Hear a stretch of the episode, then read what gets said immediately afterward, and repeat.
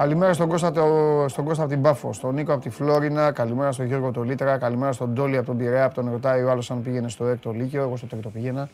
Καλημέρα στον Μπάρι, καλημέρα στον Μάριο, τον Πέτρο, τον Ζαχαριουδάκη, καλημέρα στον Θοδωρή, στον Τάσο από την Κέρκυρα, στον Γιάννη από το Μαρούσι, στον Δημήτρη από την Πάτρα, στον Παναγιώτη από Σαλαμίνα, στον Έκτορα, Ε, το φίλο μου τον Έκτορα που γράφει ωραία λόγια. Καλημέρα στον Μάνο από τη Σιτία, στον Νίκο, στο Στάθη.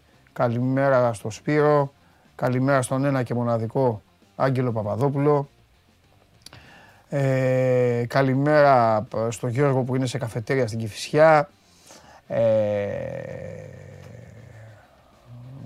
Ο άλλος γράφει ότι είναι σε γήπεδο βλακίες. Καλημέρα στο Δημήτρη που είναι στην Πάρο. Ρε σκηνοθέτη, δεν μπορούν να γράψουν ορισμένοι ούτε καν που βρίσκονται. Πρέπει να γράψουν τέτοιο. Αυτό πώς το έκανες? Μίλα, μίλα στα ίσια, στα ίσια, ελεύθερα. Στα ίσια. Ε, αν θες να βρίσεις, απλά αλλάξει τη λέξη. Στα ίσια. Δεν θέλω, δεν ασχολίαστο. Κατάλαβα. Λοιπόν, καλημέρα στον Ανδρέα, στο Γιάννη που είναι στα Γιάννενα, στο Στέργιο του Ζωγράφου. Ο Γιώργος είναι στο κέντρο, οκ. Γεια σου ρε Πανάρα, καλημέρα στον Αντώνα, στον Αντώνη, στον Παναγιώτη, Κωνσταντίνος Χαράτσης, στα Γιάννενα, για Τσίπουρα. Σκηνοθέτη, είπαμε Γιάννενα για Τσίπουρα. Εύκολα. Κάτσε ρε ήσυχα. Κάτσε ήσυχα. Ο χρόνος αντίδρασής σου είναι πέντε δέκατα. Μόλις ακούς για Τσίπουρα. Καλημέρα στο Γιώργο και στο Γιάννη που είναι στη Θεσσαλονίκη. Σύντομα ξανάρχομαι. Καλημέρα στον Παντελή. Καλημέρα στο Γιώργο στο Μεσολόγγι, στον Νικόλα το φίλο μου. Καλημέρα στον... Αυτός λέει ότι είναι στο Μάντσεστερ, αλλά μαζί στο Μάντσεστερ. Εγώ είμαι στη... σε... στον πλανήτη Δία. Καλημέρα στον Δημήτρη. Ε... Κουβά μας έστειλε ο Τσάρλι, λέει, αλλά χαλάλι του. Α, τώρα χαλάλι του Τσάρλι. Τώρα χαλάλι του. Φάγαμε τον κουβά, τον έφαγα κι εγώ. Με τους απατεώνες, τους κλέφτες. Καλημέρα στον Παναγιώτη.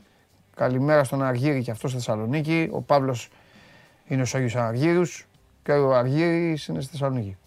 Ε, ο Βίκτορας ε, καλά, ναι. Καλημέρα από Σπάρτη. Ε, λοιπόν, αυτόν που λέει καλημέρα από Μαδρίτη, από μένα. Τώρα. Φοβερή. Γιατί παραγνωριστήκαμε. Καλημέρα στον Νάφλιο, καλημέρα. Γι' αυτόν έστειλα αυτόν αδιάβαστο, σταματώ και τις καλημέρες. Καλώς ήρθατε, Show Must Go Live. Σήμερα πέμπτη, πέμπτη ημέρα Ευρωλίγκας. Ξανά η Ευρωλίγκα. Τέτοια μέρα πριν μία εβδομάδα ξεκινούσε το Final Eight. Τώρα το Final Eight α, είναι παρελθόν. Το κατέκτησε ο Ολυμπιακός και αύριο ο Ολυμπιακός θα παίξει στη Βαλένθια. Σήμερα παίζει ο Παναθηναϊκός στο Μιλάνο, εννιά και μισή. Πολλές οι απουσίες για τους Ιταλούς, πολλές οι απουσίες και για την ελληνική ομάδα. Ο ένας, ο μοναδικός, ο χωρίς αντιμετώπιση Στέφανος Μακρύς, σε πολύ λίγο θα ανοίξει την πόρτα και θα μπει μέσα για να τα συζητήσουμε. Έχουμε σήμερα Europa League και Europa Conference League. Λοιπόν, καλημέρα στον Νίκο τον Ράπτη, η πιο αληθινή κόκκινη κάρτα μέχρι την επόμενη. Νίκος από Βαρκελώνη. Ράπτη, άκου αγόρι μου κάτι. Άκου. Επειδή και εσύ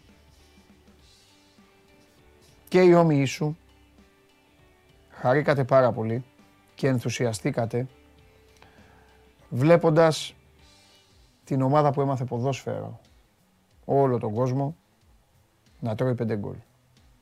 Δεν έχω να πω κάτι παραπάνω από αυτά που είπα χθες στην εκπομπή.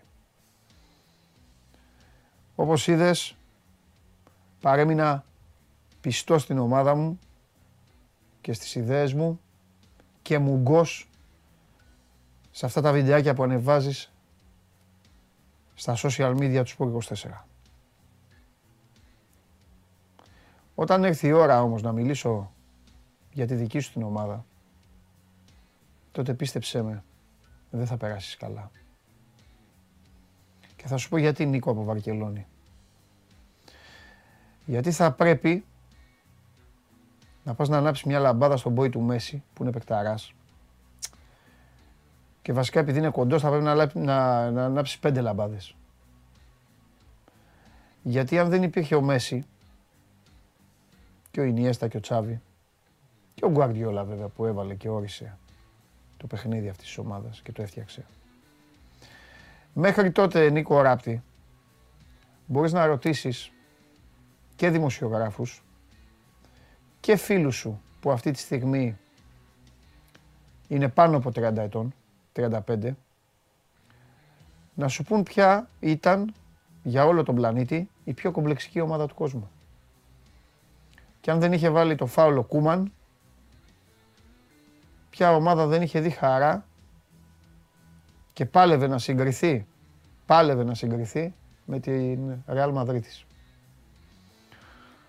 Αυτή είναι η αλήθεια, Νίκο από Βαρκελόνη. Γι' αυτό πέντε λαμπάδες για το Μέση.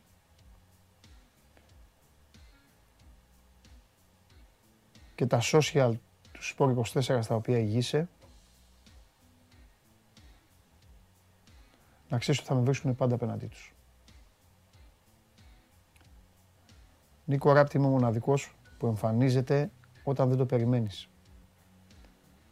Και δεν σε αφήνω σε χλωροκλάρι και σένα και τους συνεργάτες σου.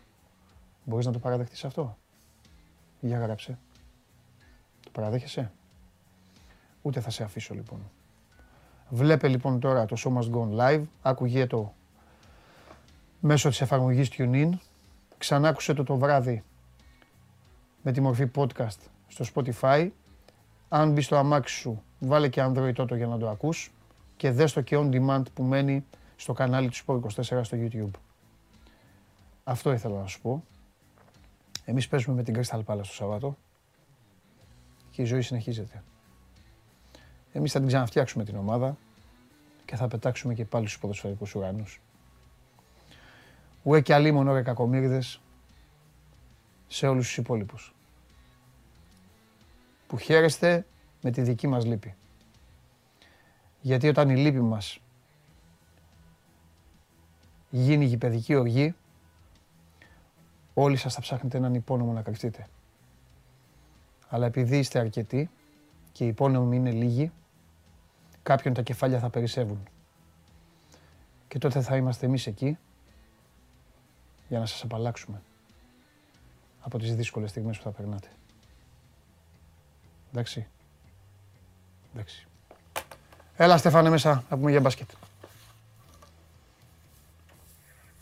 Γιατί ρε Ναυροζίδη είναι σε ένα λεπτό κάτω? Γιατί πες μου, γιατί. Γιατί είναι σε ένα λεπτό κάτω? Τι συνεννόηση έχετε κάνει? Εγώ τώρα, παιδιά, συγγνώμη. Τι συνεννόηση κάνετε με τον άνθρωπο? Λοιπόν, αύριο θα γίνει, στείλ το να, το Φώτη Γιάννη, πώς λέγεται αυτό, μας συγκρίνει κιόλας. Λοιπόν, αύριο θα γίνει το παιχνίδι της Ελλάδας με τη Σερβία, επτά η ώρα. Είναι για τα προκριματικά του φίμπα World Cup. Θα σας πει τώρα ο Στέφανος Μακρύς για την εθνική μας ομάδα, η οποία δεν είναι, όπως καταλαβαίνετε, αυτή η οποία λατρεύουμε, η οποία συνοδεύουμε. Είναι μια ομάδα την οποία θα πρέπει να τη στηρίζουμε και θα πρέπει να είμαστε κοντά της στα δύσκολα. Είναι η εθνική των παραθύρων.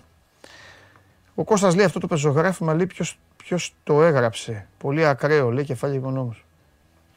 Τώρα το είπα, τώρα μου ήρθε, τώρα το είπα. Ποιος να το γράψει? Νομίζω ότι έχω το Q. Είστε κι εσείς. Είστε κι εσείς. Λοιπόν, είμαστε, είμαστε στην τελική ευθεία για... και για το παιχνίδι του Σαββάτου. Έχουμε να πούμε κάμποσα. Και φυσικά έχουμε να ασχοληθούμε και με το ανέκδοτο που παρατηρώ στα site. Αυτό τα δεκατρία εκατομμύρια για Κωνσταντέλια. Τα δεκατρία εκατομμύρια για Κωνσταντέλια είναι για να πας στο σούπερ μάρκετ να πάρεις φακές και ρεβίθια. δεκατρία εκατομμύρια για Κωνσταντέλια, Γαλατασαράι. Πού είσαι, μεγάλε? Τι γίνεται? Τι να γίνει. Καλά είμαστε. Εσύ πώς είσαι? Έκανες λάθος συνεννόηση. Δεύτερον, είναι με τους απ' έξω. Έχουμε ένα θέμα τώρα με τους απ' έξω. Όχι, δεν είναι απ' οι απ' έξω πάντα φταίνε. Θέμα εκτυπωτήτα. Απλά να θυμάσαι ότι οι απ' έξω πάντα φταίνε. Λοιπόν.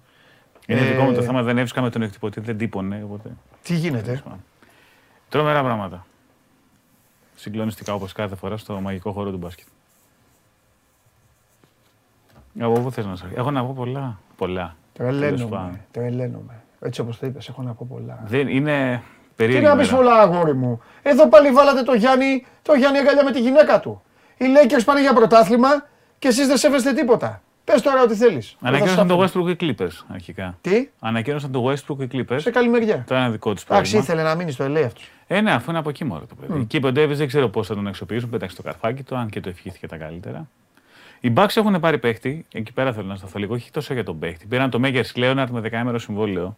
Θα πάμε και στα πιο σοβαρά. Απλώς λέω, θέλω να πω κάτι για το θέμα. Αν το πεις, γιατί να μην το πεις. Ο Μέγερς Λέοναρτ είναι μια πολύ ενδιαφέρουσα περίπτωση ανθρώπου. Τέλος πάντων, ο αδελφός ήταν πεζοναύτης σε αυτές τις επιχειρήσεις των Αμερικάνων κτλ. Ταινία δηλαδή. Ναι, ναι, ναι. Και ενώ ήταν πολύ αγαπητός, ενώ έπαιζε ένα video game, είπε ένα αντισημιτικό σχόλιο. Χρησιμοποίησε μια λέξη που δεν έπρεπε. Αντισημιτικό για όποιον δεν ξέρει είναι κάτι για τους Εβραίους τέλος πάντων. Μια πολύ άσχημη λέξη. Και τον... για την οποία απολογήθηκε αμέσως. Ο παίκτης, όχι ο αδελφός του. Ο παίκτης, ο παίκτης. Και κάτι και τον τραβάνε βίντεο εκείνη ώρα. Κατά τι γίνεται. Ήταν το Twitch. Είναι ένα σύστημα που παίζεις και σε βλέπουν που παίζεις και έχεις σε μικρόφωνο κτλ. Okay. Είναι της νέας γενιάς παιδιά τέλος πάντων. Απολογήθηκε αμέσως. Πήγε σε εκκλησία, εβραϊκή εκκλησία την επόμενη μέρα. Έχει φίλους Εβραίους. Έκανε, έκανε τόσα πράγματα. Εξωστραγγίστηκε για δύο χρόνια από το εν μπι έι. Είχε και ένα τραυματισμό βέβαια που είχε ένα στο νόμο, ένα στο πόδι, ένα νεύρο πειράχτηκε. Έμεινε δύο χρόνια εκτός εν μπι έι. Έχει ζητήσει συγγνώμη με χίλιους πεντακόσιους τρόπους για να πάρει ένα δεκαήμερο συμβόλαιο.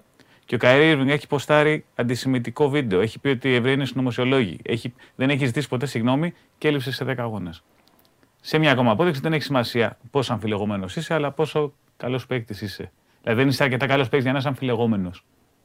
Να το θέσω διαφορετικά. Αυτό ισχύει τα πάντα στη ζωή, αλλά λέμε τώρα ότι ένας παίκτης ο οποίος ήταν ρολίστας και δεν αξίζει όλο τον κόπο το να αντέχουμε όλη αυτή την πίεση, έμεινε δύο χρόνια εκτός. Ο Ίρβινγκ έμεινε δύο εβδομάδες εκτός. Όταν είχε πει ότι έχει κάνει χειρότερα πράγματα από τον Λέοναρτ. Μα αλλά, ο Ίρβινγκ πρώτα απ' όλα και χειρότερα και έχει πει και έχει πάει και κόντρα. Ας πούμε στον πλανήτη που λέει ο λόγος. Κατάλαβες. Ναι, ναι. Μια... αλλά ας μην πάμε στο κομμάτι του εμβολίου, ας πάμε στο κομμάτι της εβραϊκής κοινότητας που την έχουν προσβάλει και οι δύο πάρα πολύ. Ναι. Ο ένας απολογήθηκε την επόμενη μέρα, έχει πάει σε εκκλησία, έχει πάει σε συναγωγές, έχει πάει στη Φλόριντα. Σε όποια πολιτεία έχει ζήσει, έχει ζητήσει συγγνώμη, έχει πει ότι δεν ήξερε τι σημαίνει αυτή η λέξη που θα έπρεπε να ξέρει, αλλά αυτή είναι μια άλλη ιστορία. Και έμεινε δύο χρόνια εξωστρακισμένος. Και ο Ίρβινγκ έμεινε δύο εβδομάδες. Κάποιος θα πει και τον... τώρα βλέπουμε καθαρά για αυτό που είχε πει για την εβραϊκή κοινότητα. Έτσι. Ναι, ναι, ναι, ναι. Το οποίο ήταν πολύ προσβλητικό. Είναι το ίσα βάρκα, ίσα νερά τέλος πάντων. Ποτέ δεν υπάρχει. Αποστάσεις ναι, και τέτοια. Ναι, ναι. Καλά, ξέχνατο. Σημασία δεν έχει τι λες, αλλά ποιος είσαι, ποιος είσαι όταν το λες. Σωστό. Σωστό. Και για το θόρυβο που κάνεις, αλλά και για το διάστημα που θα τιμωρηθείς. Έτσι. Ο Αριστίδης Αυγουλάς ρωτάει. Υπάρχει χώρος για συμβόλαιο, λέει, στο Μέγερς Λέοναρτ, ενώ δεν υπάρχει για τον Cousins των δεκαπέντε πόντων σε δεκαπέντε λεπτά πέρυσι. Τον Cousins το δοκιμάσανε οι Bucks ένα διάστημα. Ε, επίσης είναι ένας τύπος που έχει μπει λίγο σε μαύρες λίστες στο εν μπι έι, γιατί δεν θεωρούν ότι μπορεί να αντέξει να είναι κομπάρσος ενώ ήταν star για χρόνια. Cousins κουβαλάει πολλούς σοβαρούς τραυματισμούς στο παρελθόν, γιατί είχε το γνωστό πακέτο αχίλιος στένοντας χιαστό στα καπάκια και μετά έπαθε και θλάση. Ήταν καλός στους Bucks πέρυσι, έχει δίκιο. Άνθρωπος τόσο τυλ αυτό, αλλά στο εν μπι έι άπαξ και μπεις στη μαύρη λίστα είναι λίγο δύσκολο να βγεις. Για οποιοδήποτε λόγο μπεις στη μαύρη λίστα. Ας δούμε το Μέγερς Λέοναρτ, το οποίο έμεινε δύο χρόνια περίπου ο λόγος. Σωστό. Είναι, κάνει εντύπωση σε πολύ κόσμο που ο Κάζινς δεν έχει βρει θέση σε μία από τις τριάντα ομάδες έτσι για αλλιώς. Mm. Αλλά είναι προβληματικός χαρακτήρας πλέον. Πριν από πέντε χρόνια που ο Κάζινς είχε τριάντα πόντους και δεκαπέντε ριμπάουντ μέσο όρο, δεν είχε σημασία πόσο κακό παιδί ήταν. Όταν τώρα κουβαλάει όλα αυτά και θέλεις να είναι ο ένατος παίκτης σου, λένε δεν αξίζει τον κόπο να κουραστώ για έναν τύπο και να, γίνω, να μπω στο στόχαστρο για αυτό το λόγο. Άρα εσύ, μπορεί να είναι και γραμμένο αυτό που λέει ο Ηλίας. Δεν το είχε πάρει το μάτι μου. Θα ρωτήσω τον ίδιο τον Κώστα. Και... λέει ότι το διάβασε στο Twitter. Το πρώτο τρίποντο, λέει, που έβαλε ο Παπα-Νικολάου στο εν μπι έι, προφανώς στους Rockets, mm-hmm. το έβαλε, λέει, από ασίστ του Κάναν. Δεν το έχω δει αυτό, αλλά έχει ενδιαφέρον σε. Τρομερό ενδιαφέρον. Το καλοκαίρι μου έχει γίνει αυτό, ναι. Πες τώρα η Ηλία πιο τέτοιο. Θα το θα ρωτάγαμε τους παίκτες. Τέλος πάντων, τέλος πάντων. Λοιπόν, για πες τώρα τι λέμε, τι άλλο θες να πεις, τι άλλο να πάμε. Έχουμε Ευρωλίγκα σήμερα, Παναθηναϊκό. Για Ευρωλίγκα, πες για Ευρωλίγκα. Αν να πω πρώτα μια δυσάρεστη είδηση. Δεν είναι πολύ. Δεν είναι σε πολύ γνωστό όνομα τέλος πάντων, απλώς επειδή. Ένα παλικάρι σαράντα χρονών στη Θεσσαλονίκη, προπονητής σε τοπικές κατηγορίες. Ο Βενιζέλος ο Κασιόλας έφυγε από τη ζωή από ανακοπή, σαράντα χρονών. Είχε δημιουργήσει μια ομάδα στην Καλαμαριά μπάσκετ, είχε φτάσει μέχρι Alpha Cast. Ξέρω πως ακούγεται γιατί λέμε πάντα μεγάλα ονόματα, απλώς Τι είναι αυτό που λες, τι λες. Είναι ένα παιδί, έφυγε από ανακοπή, είχε κάνει τη δική του προσπάθεια δέκα χρόνια. Εντάξει, εγώ είμαι συνδεδεμένος και προσωπικά με το θέμα γιατί ήμουν συμφοιτητής με το παλικάρι στο ΤΕΦΑ. Ήμασταν ενάμιση μήνα πριν πάμε με τεραφή για τη Θεσσαλονίκη. Εντάξει, στη Θεσσαλονίκη γενικά υπάρχει ένα, μια αναμπούλα γι' αυτό, γιατί ήταν ένα αγαπητό παιδί, γιατί είχε ξεκινήσει από το τίποτα μια ομάδα μπάσης στην Καλαμαριά πριν συγχωρευτεί με τους μαχητές Πανοράματος φέτος. Τέλος πάντων, ήταν απλώς, θεώρησα το ελάχιστο που μπορούσα να κάνω για έναν άνθρωπο που έχω μοιραστεί ένα παρκέ, τέλος πάντων. Να αναφέρω ότι σαράντα χρόνια από ανακοπή, το να χάνει γνωστός είναι λίγο περίεργο πάντα. Εννοείται, δεν το συζητάμε. Συλληπιτήρια πολλά στην οικογένειά του. Να ζήσουν να το θυμούνται. Τρομερό. Τέλος πάντων, συγγνώμη, βάρε το κλίμα απλώς. Ποιο συγγνώμη. Το έμαθα σήμερα το πρωί από άλλο συμφοιτητή μας που μου το ανέφερε και αυτός που δεν συμπέχτηκε. Καλά έκανες και το είπες. Καλά έκανες και το είπες. Γιατί εντάξει, υπάρχει το μπάσκετ που βλέπουμε όλοι, Ευρωλίγκα, Ν Μπι Έι κτλ. Και όποιο ξανά πρωτάθλημα θέλουμε, αλλά όλα έχουν ξεκινήσει από τις κάτω κατηγορίες. Από τις ΕΚΑΣΤ, από τις ΕΣΚΑ, από τις ΕΣΚΑΣΕΑ, από τις ΕΣΚΑΝΑ. Κρίμα, ρε φίλε. Όλοι έχουν περάσει. Είναι παιδί τώρα, νεότατος άνθρωπος. Τέλος πάντων, συγγνώμη για το τέτοιο. Πάμε τώρα στα άλλα. Ντεπούτο Σερέλη σήμερα. Παναθηναϊκός Αρμάνι Μιλάνο. Οι απουσίες των ομάδων να κάνουν αγώνα βόλεϊ. Δηλαδή, άμα μπουν οι απόντες των δύο ομάδων, παίζουν αγώνα βόλεϊ. Έχουν από πέντε έξι απόντες. Και το Μιλάνο έχει δυνατές απουσίες. Ναι, ο Σίλτς, ο Πάγκος είναι ανάμεσα στους παίκτες που λείπουν από την Αρμάνι. Ο Παναθηναϊκός δεν έχει Αγραβάνη, δεν έχει αδέλφια Καλατζάκη για διαφορετικούς λόγους. Γιατί ο Παναγιώτης είναι στην εθνική, ο Γιώργος έχει πρόβλημα. Μποχορίδη, Μποχορίδη και Γκουντάιτης. Και Γκουντάιτης. Ο Σαμοντούροφ είχε έρθει με ελαφρύ διάστρεμα από την Αμερική, mm. που έδωσε και μια συνέντευξη στο Χάρη Σταύρου. Ναι, ναι, αρίστηκα. Ναι. Άρα έχει ταξιδέψει με την αποστολή. Με δεκάδα ο Παναθηναϊκός. Μέσα ο Ματώμας κτλ. Δεν είναι ο Νεοκλής Αδόλας μέσα. Είναι απλώς δεκάδα μπετό. Με ένα σύντομο Παναθηναϊκός. Εκτός αν ο Βασίλης Σίμψακ αποφασίσει να κρεμάσει το κουστούμι του που είναι ο πρώτος βοηθός της Σερέλη και να πει θα παίξω εγώ backup του Παπαγιάννη. Γιατί δεύτερο πεντάρι αυτή τη στιγμή δεν υπάρχει. Τρομερό παιδί ο Βασίλης, πολύ καλό παιδί. Ε... Επέστρεψε ο Ματζούκας από την εθνική που, ήταν, που είχε δοθεί ακριβώς γιατί έπρεπε να συμπληρωθεί στο δεκάδα. Και είναι και μεγάλο κορμί, είναι και δύο επτά ο, ο Λευτεράκης, τέλος πάντων. Ε, δύσκολο παιχνίδι και η Αρμάνι έχει τα δικά της θέματα. Είναι λίγο άβολη φάση τώρα. Είναι κοντά στη βαθμολογία. Αν νικήσει ο Παναθηναϊκός πάει από πάνω της και έχει και δύο νίκες. Ό,τι μπορεί να σημαίνει αυτό για, το, για την ψυχολογία μιας ομάδας. Είναι μια μεταβατική περίοδος, γνωστό. Εντάξει, δεν θα είναι εύκολο, αλλά δεν είναι εύκολο και για τους Ιταλούς που δεν εμπνέουν, δεν, δεν εμπνέουν άνθρωπο. Δηλαδή, ε, αυτό που κάνει η Αρμάνι. Είναι... Το φετινό της Αρμάνι, ό,τι δικαιολογία και αν έχουν και τραυματισμούς, ναι, με ναι, τον ναι. Μπάτζ και αυτά είναι τρομερό φιάσκο. Απίστευτο κατόρθωμα είναι της Αρμάνι. Μάλιστα. Μακάμπι Μπάγιαρν. Θα είναι ωραίο, έχει επιστρέψει και ο Λόρεντζο Μπράουν. Εντάξει, πάει ο τριν, Τρινκέρι. Οπότε είναι μάτι του Τρινκέρι. Εμένα έχει ενδιαφέρον γιατί είχε ο Τρινκέρι απέναντί του τον Κάτας. Ναι. Προπονητικά νομίζω δεν συγκρίνονται οι δυο τους. Έχει μπόλικο ταλέντο. Μακάμπι, οκ. Okay. Τώρα με τον Μπράουν θα είναι διαφορετικά, αλλά η Μπάγκερν έχει κάνει ζημιές και σε πιο σοβαρές ομάδες. Ε, βέβαια, Μακάμπι. Βέβαια, βέβαια. Λοιπόν, εννιά και μισή παίζει ο Παναθηναϊκός, να μην το ξεχάσω να σου το πω. Και δέκα παρά τέταρτο έχουμε δύο παιχνίδια. Δύο πολύ ενδιαφέρουσες αναμετρήσεις. Και σας το ξεκαθαρίζω. Πάω από αυτή που στα μάτια σας μπορεί να μην φαίνεται, αλλά θα σας το πω πώς είναι. Ρεάλ Ζάλγκιρις. Η αγαπημένη μπασκετική Ρεάλ με τα τιμημένα γυρατιά τους φίλους μου εκεί όλους, η μισή νοσοκομείο. Ναι, τρομερό. Και η Ζάλγκιρις δεν είναι κακή ομάδα. Η Ζάλγκιρις έχει τις γνωστές απουσίες, ναι, του Έμανς και του Λοβέρνα, οπότε είναι πρακτικά πλήρης. Ναι, έτσι. Έτσι. Η Ρεάλ δεν θα έχει το Γιούλ, είναι αμφίβολος ο Μούσα. Ο Μούσα. Είναι αμφίβολος ο Μούσα. Δηλαδή πρέπει να παίξει με γκος τώρα και ναι, ό,τι να είναι. Και... λίγο light περιφερειακή γραμμή. Ναι. Άμα δεν παίξει ο Μούσα που είχε αποχωρήσει στο Final Eight στο Copa del Rey, δημιουργείται ένα ζήτημα. Τα, τα θηρία της βέβαια είναι κοντά στο καλάθι. Με ό,τι αυτό συνεπάγεται. Εντάξει, κάτι άλλο θέλει ο να... είναι και ο Αμπάλ αμφίβολος. Είναι καλό στοιχηματικό βράδυ για τα Βάρες Παπαγιάννη σήμερα. Ναι, ναι. Παπαγιάννης δεν έχει δεύτερο και τα Βάρες είναι τα Βάρες εκεί. Αλλά θέλει προσοχή το μάτς. Σήμερα δεν έχει δεύτερο. Ναι. Θέλει προσοχή το μάτς. Και Παρτίζαν Φενέρμπαχτσε. Αυτό θα είναι ωραίο. Οποιαδήποτε στιγμή ο Μπράντοβιτς έχει απέναντι τον Ιτούδη, ή ο Ιτούδης στον Μπράντοβιτς, όποια σειρά θέλει να το πει κάποιος, θα είναι ωραίο παιχνίδι. Όχι, είναι ωραίο παιχνίδι. Αρκετό ελληνικό ενδιαφέρον. Παπαπέτρο από τη μία, Νικαλάς και Κώστα Ντουκούπο από την άλλη. Είναι ο Τζεκίρι αμφίβολος μετά από καιρό που ήταν εκτός. Mm. Άρα, άμα εισέλθει και ο Τζεκίρι στο rotation, σημαίνει ότι ο Κώστα Ντουκούπο σιγά σιγά θα πάει πιο πίσω. Ο Μπιγιέλτσα παραμένει έξω, γιατί φαίνεται. Μια μεταγραφή που έχει μείνει έξι μήνες στο ράφι αυτή την περίοδο. Ναι. Αλλά πού να φανταστείς τώρα τι γίνεται όταν έχεις κλείσει. Αυτά είναι τα που δεν μπορείς να υπολογίσεις. Όταν έχεις καλοκαίρι, διοργανώσεις και οτιδήποτε. Άμα είσαι άτυχος και τραυματιστεί ο παίκτης, μετά πληρώνεις συνέπειες δυστυχώς. Γιατί δεν ήμασταν καν σε διοργάνωση έτσι δηλαδή. Ναι. Ναι. Απίστευτη ατυχία. Ναι, έχεις δίκιο. Λοιπόν, να κλείσουμε εθνική. Φυσικά. Εξασφαλισμένη πρόκληση. Ε, ναι, γιατί Παρασκευή ήταν ο Ιωσ. Αλλιώς θα κλαίγαμε τώρα. Θα λέγαμε άλλα. Ε, ναι. Παρασκευή ήταν ο Ιωσ και η Σερβία έρχεται με Μιλουτίνοφ. Και Γιάρα μας και Νταβίντο Βάτσα, αλλά ο Μιλουτίνοφ είναι τώρα το μεγάλο όνομα. Η Ελλάδα κατεβαίνει. Με... Οι μοναδικοί παίκτες που είναι στην αποστολή, δεν ξέρω αν θα είναι το δεκάδα από Ιωνίου, είναι ο Παναγιώτης Καρατζάκης και ο Τζόρτζ Πάπας. Άρα όλα τα άλλα παιδιά είναι αντίστοιχα τα παιδιά. Τα παιδιά των παραθύρων. Τα παιδιά που έχουν μάθει να αγαπάνε. Ναι.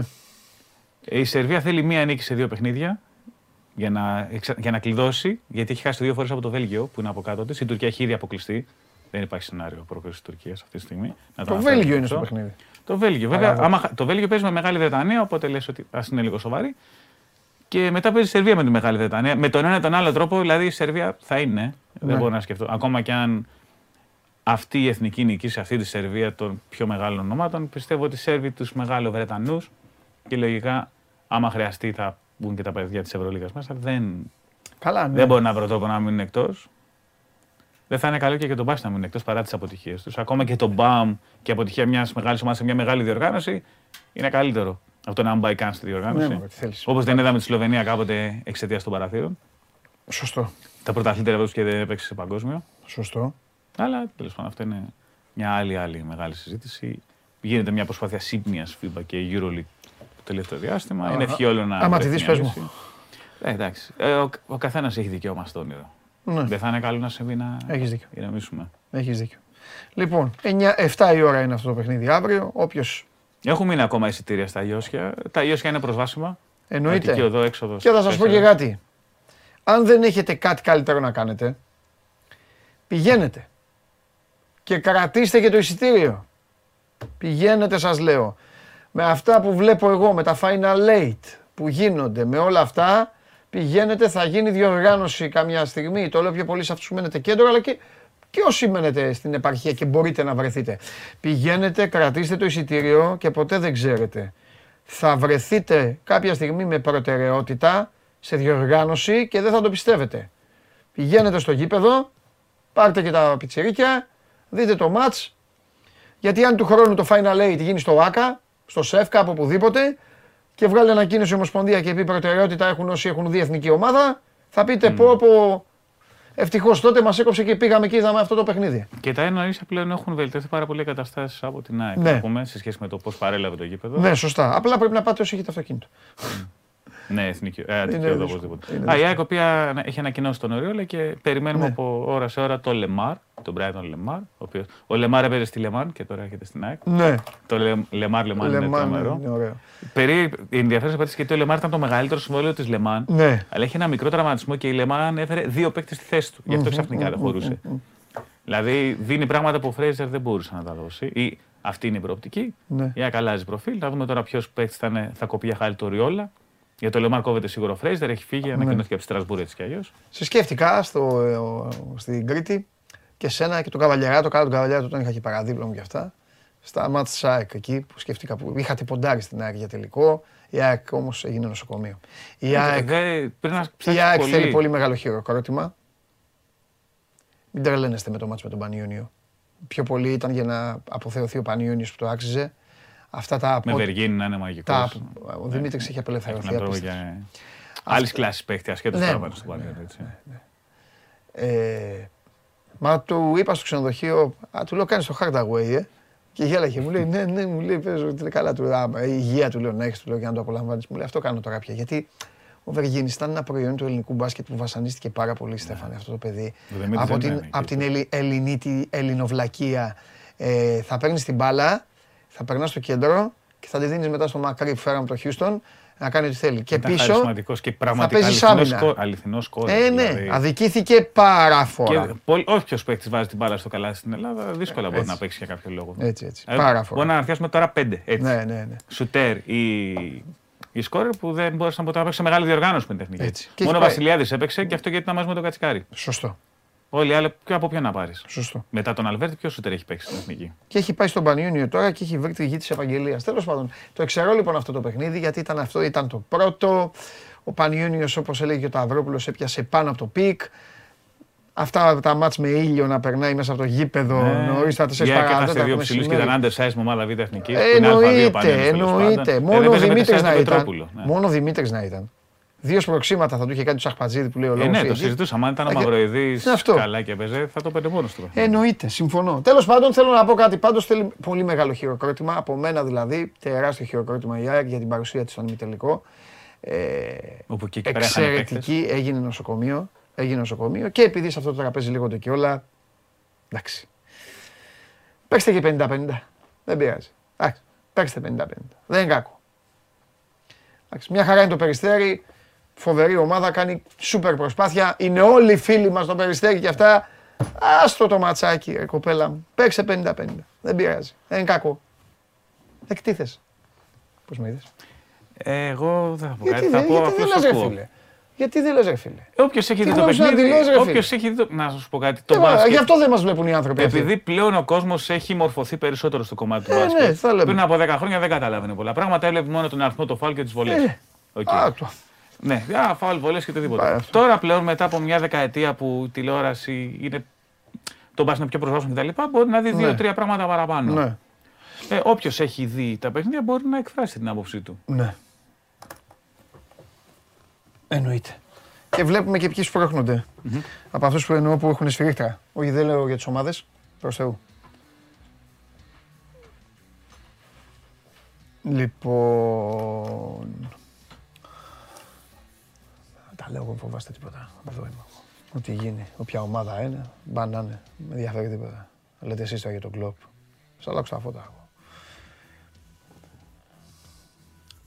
Για πάμε.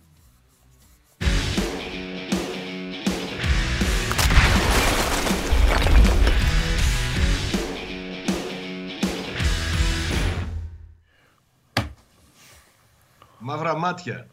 Μαύρα φρύδια, κατσαρά, μαύρα μαλλιά.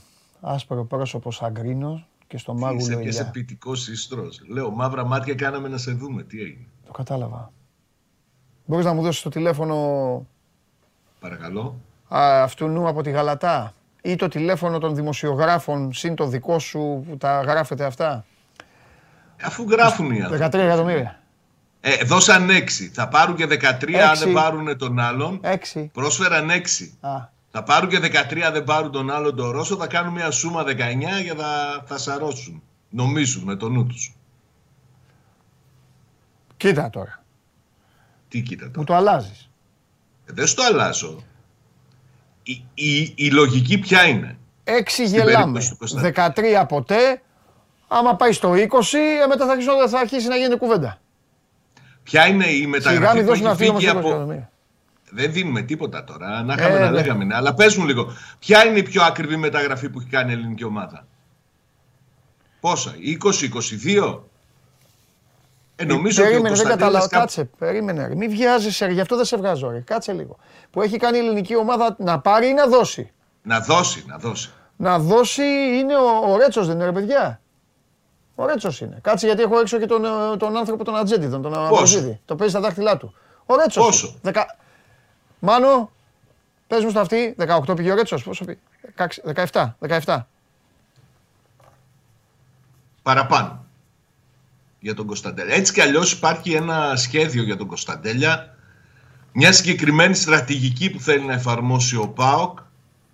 Να τον κρατήσει τουλάχιστον και την επόμενη αγωνιστική περίοδο στη Τούμπα, τουλάχιστον, να παίξει Ευρώπη, να παίξει Εθνική, να τον δει και ο κόσμος να τον περιστεί και μετά το συστάμα. Πού τους έχουμε βρει, γράφουν οι άλλοι ποντένσε, πού τους έχουμε βρει. Ρωτάει ο άνθρωπος, ρωτάει από το σπίτι του άνθρωπος, πες μου ποιος είναι ο πιο ακριβώς Έλληνας που πουλήθηκε από ομάδα και αυτοί γράφουν ποντένσε. Δεν μπορώ, ρε. Έλληνα δεν έβαλα, να σου πω την αλήθεια. Δίκιο έχουν που γράφουν τα παιδιά. Δεν είπες για Έλληνα? Δεν είπα Έλληνα, είπα ποια είναι η πιο ακριβή μεταγραφή που κάνει η ελληνική ομάδα. Ποτέ εγώ το, το δικό ποτέ. Μου το λάθος, με ακούλπα, συγγνώμη, συγχαρητήρια, κάτσε γιατί εγώ έχω και άντερα. Συγχαρητήρια στο Στέργιο Φέρτη, συγχαρητήρια στον Αναγνωστόπουλο, τον κολλητό του σκηνοθέτη, συγχαρητήρια σε όλους. Ο Ποντένσε είναι με... Πόσο? Ένα είκοσι πέντε κοντά πήγε ο Ποντένσε. Ε, να μην πάει και ο Κωνσταντέλιας και εδώ, κύριε φίλε. Δεν ξέρουμε. Αυτό είναι το πρόβλημα. Για μένα αυτό είναι το, το μεγάλο ζήτημα με τον Κωνσταντέλια. Δεν μπορείς να τον αξιολογήσεις. Δεν ξέρεις που μπορεί να φτάσει αυτό το παιδί. έχει όλα τα φόντα να πάει πολύ ψηλά, να σπάσει κάθε ταβάνι. Εντάξει, είναι νωρίς όμως, είναι κακό αυτή τη στιγμή. Η γνώμη μου είναι, η γνώμη μου είναι ότι είναι πολύ κακό αυτό που γίνεται αυτή τη στιγμή, τη δεδομένη χρονική στιγμή. Είναι πάρα πολύ κακό. Το κακό αυτό το προκαλείτε εσείς οι δημοσιογράφοι. Το προκαλεί ε, το, η αόρατη σκιά που υπάρχει πάντα πάνω από τις ομάδες και το προκαλούν και οι, και οι μανατζαρέοι. Αυτή τη στιγμή το παιδί, θέλω να πιστεύω ότι είναι σοβαρό παιδί και δεν ασχολείται με αυτά. Ε, γίνεται μια προσπάθεια να, το, να, να τον τρελάνουν. Είμαστε που είμαστε οι εντυπωσιασμένοι από τις επιδόσεις του. Γιατί ναι. με πετυχαίνει ένας, με πετυχαίνει ένας τώρα και μου λέει, έλα Παντελή, μου λέει Μάρτον με τον Κωνσταντέλια. Τι Μάρτον ρε του λέω, τι Μάρτον, τι Μάρτον. Τέλος πάντων, του είπα για, την, του είπα για τη δική του ομάδα δύο τρία πράγματα εκεί, σήκωσε τα χέρια ψηλά, παραδόθηκε και, και έφυγε. Ε, ε, εμείς, λοιπόν, εμείς λοιπόν είμαστε υποχρεωμένοι να συζητάμε για αυτό που βλέπουμε και αυτά που κάνει αυτό το παιδί. Με μοναδικό γνώμονα να γίνεται όλο και καλύτερο. Το να βγει, τώρα θα μου απαντήσει, θα μου πεις. Ε, καλά. Άμα, είναι, άμα υπάρχει είδηση, άμα υπάρχει μια ομάδα η οποία θέλει να τον κάνει, τι να κάνω, μην το πω. Να το πεις. Άλλο θέλω. Αλλά όλο αυτό που γίνεται, ο, ο μικρός δεν πρέπει να φύγει τώρα. Το καλοκαίρι αυτό σε πρέπει να κάτσει στον ΠΑΟΚ. Συμφωνώ μαζί αυτό σου. Αυτό το καλοκαίρι. Εγώ δεν είμαι... Αυτό θέλουν και άνθρωποι του ΠΑΟΚ να κάνουν. Ναι. Να το κρατήσουν τουλάχιστον μέχρι. Μα είναι δικό τους θέμα τώρα, δεν είναι του παιδιού. Τώρα είναι μόνο ΠΑΟΚ. Πόσο θα καταφέρει ο ΠΑΟΚ να αντέξει, το λογικό που μπορεί να συμβεί, Σάβα μου, το λογικό που λέει ότι θα έρθει. Και να σου πω και κάτι τώρα σκληρά. Ποια γαλατά, ρε Σάβα. Το παιδί αυτό έτσι όπως είναι, όπως δείχνει να παίζει τώρα, είναι για τη γαλατά. Για μεγάλη ομάδα. Ε, ναι, ρε Σάβα τώρα. Άσε μας με τη γαλατά τώρα. Τον το κρατάς και άμα συνεχίζει να κάνει τέτοια, περιμένεις, περιμένεις και θα σου έρθει το κλαμπ το μεγάλο τώρα από, από χώρα προηγούμενη ποδοσφαιρικά για να το πάρει. Ποια γαλατά τώρα. Από την άλλη θέλω να σου πω ότι σε αυτή όλη τη δημοσιότητα που έχει πάρει ξαφνικά αυτό το παιδί, ναι. θα πρέπει να προσμετρήσουμε και κάτι άλλο, ότι μια παρόμοια κατάσταση την έχει ζήσει σε πολύ μικρότερη ηλικία. Κάποτε ο ΠΑΟΚ συμμετείχε σε τουρνουά με τις ομάδες. Πήγε στο Open, δεν πήγε.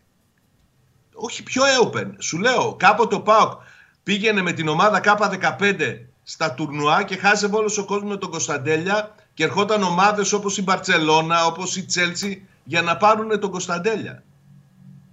Τα έχει ζήσει αυτά, τα έχει περάσει αυτά. Πήγε δοκιμάσει και στην Μπαρτσελώνα και δεν έγινε μεταγραφή του. Λοιπόν, άκου να σου πω τι έμαθα. Πες μου. Ο μικρός είναι στον ΠΑΟΚ και συναντιέται βοηθός ατζέντη τότε και πολύ καλός βοηθός και πολύ καλού ατζέντη. Ναι. Δεν λέω ονόματα. Τρομε, τρομερός ο ατζέντης, τρομερός και ο βοηθός. Και του λένε του βοηθού του ατζέντη για τον Κωνσταντέλια. Και λέει ο βοηθός, α, δεν κάνει τίποτα, δεν υπάρχει αυτός, δεν υπάρχει. Μεγάλη πετυχησιά που λένε. Έχει συμβεί. Εντάξει. Πολλά μπορούν να συμβούν. Έχει. Μην νομίζεις ότι και από μικρό όλοι, ναι. όλοι πίστευαν στο ταλέντο του. Ναι. Υπήρξαν άνθρωποι στον ΠΑΟΚ που, βάλανε, που το στήριξαν σε, όλε, σε όλες τις εκφάσεις του. Ναι. Έτσι. Αλλά μην νομίζεις ότι ήταν όλοι τόσο σίγουροι ότι αυτό το παιδί θα πάει καλά. Ναι. Συμβαίνει, δεν είναι, δεν είναι θέμα. Βέβαια αυτό, αυτό που λέω τώρα, αυτό που, είπα, αυτό που είπα να ξέρετε και εσείς απ' έξω, έχει συμβεί πολλάκις. Θα σας πω εγώ για το Σπανούλη. Πώς απο... δεν μπορεί αυτός να παίξει, τι να κάνει. Και, και, και με άλλους από ατζέντιδες. Αν το κούμπο... όλα, νομίζω ότι αν το κούμπο το έχει βάλει και στην ταινία. Υπάρχει ένα ζήτημα αυτό τον καιρό μεγάλο, ναι. το οποίο δεν φαίνεται πάλι να επηρεάζει το, το παιδί. Ναι. Πολλοί μάνατζερ θέλουν να εμπλακούν στην περίπτωση του. Πάρα πολλοί. Ναι. Χαμός γίνεται. Ναι. Αυτό είναι επικίνδυνο.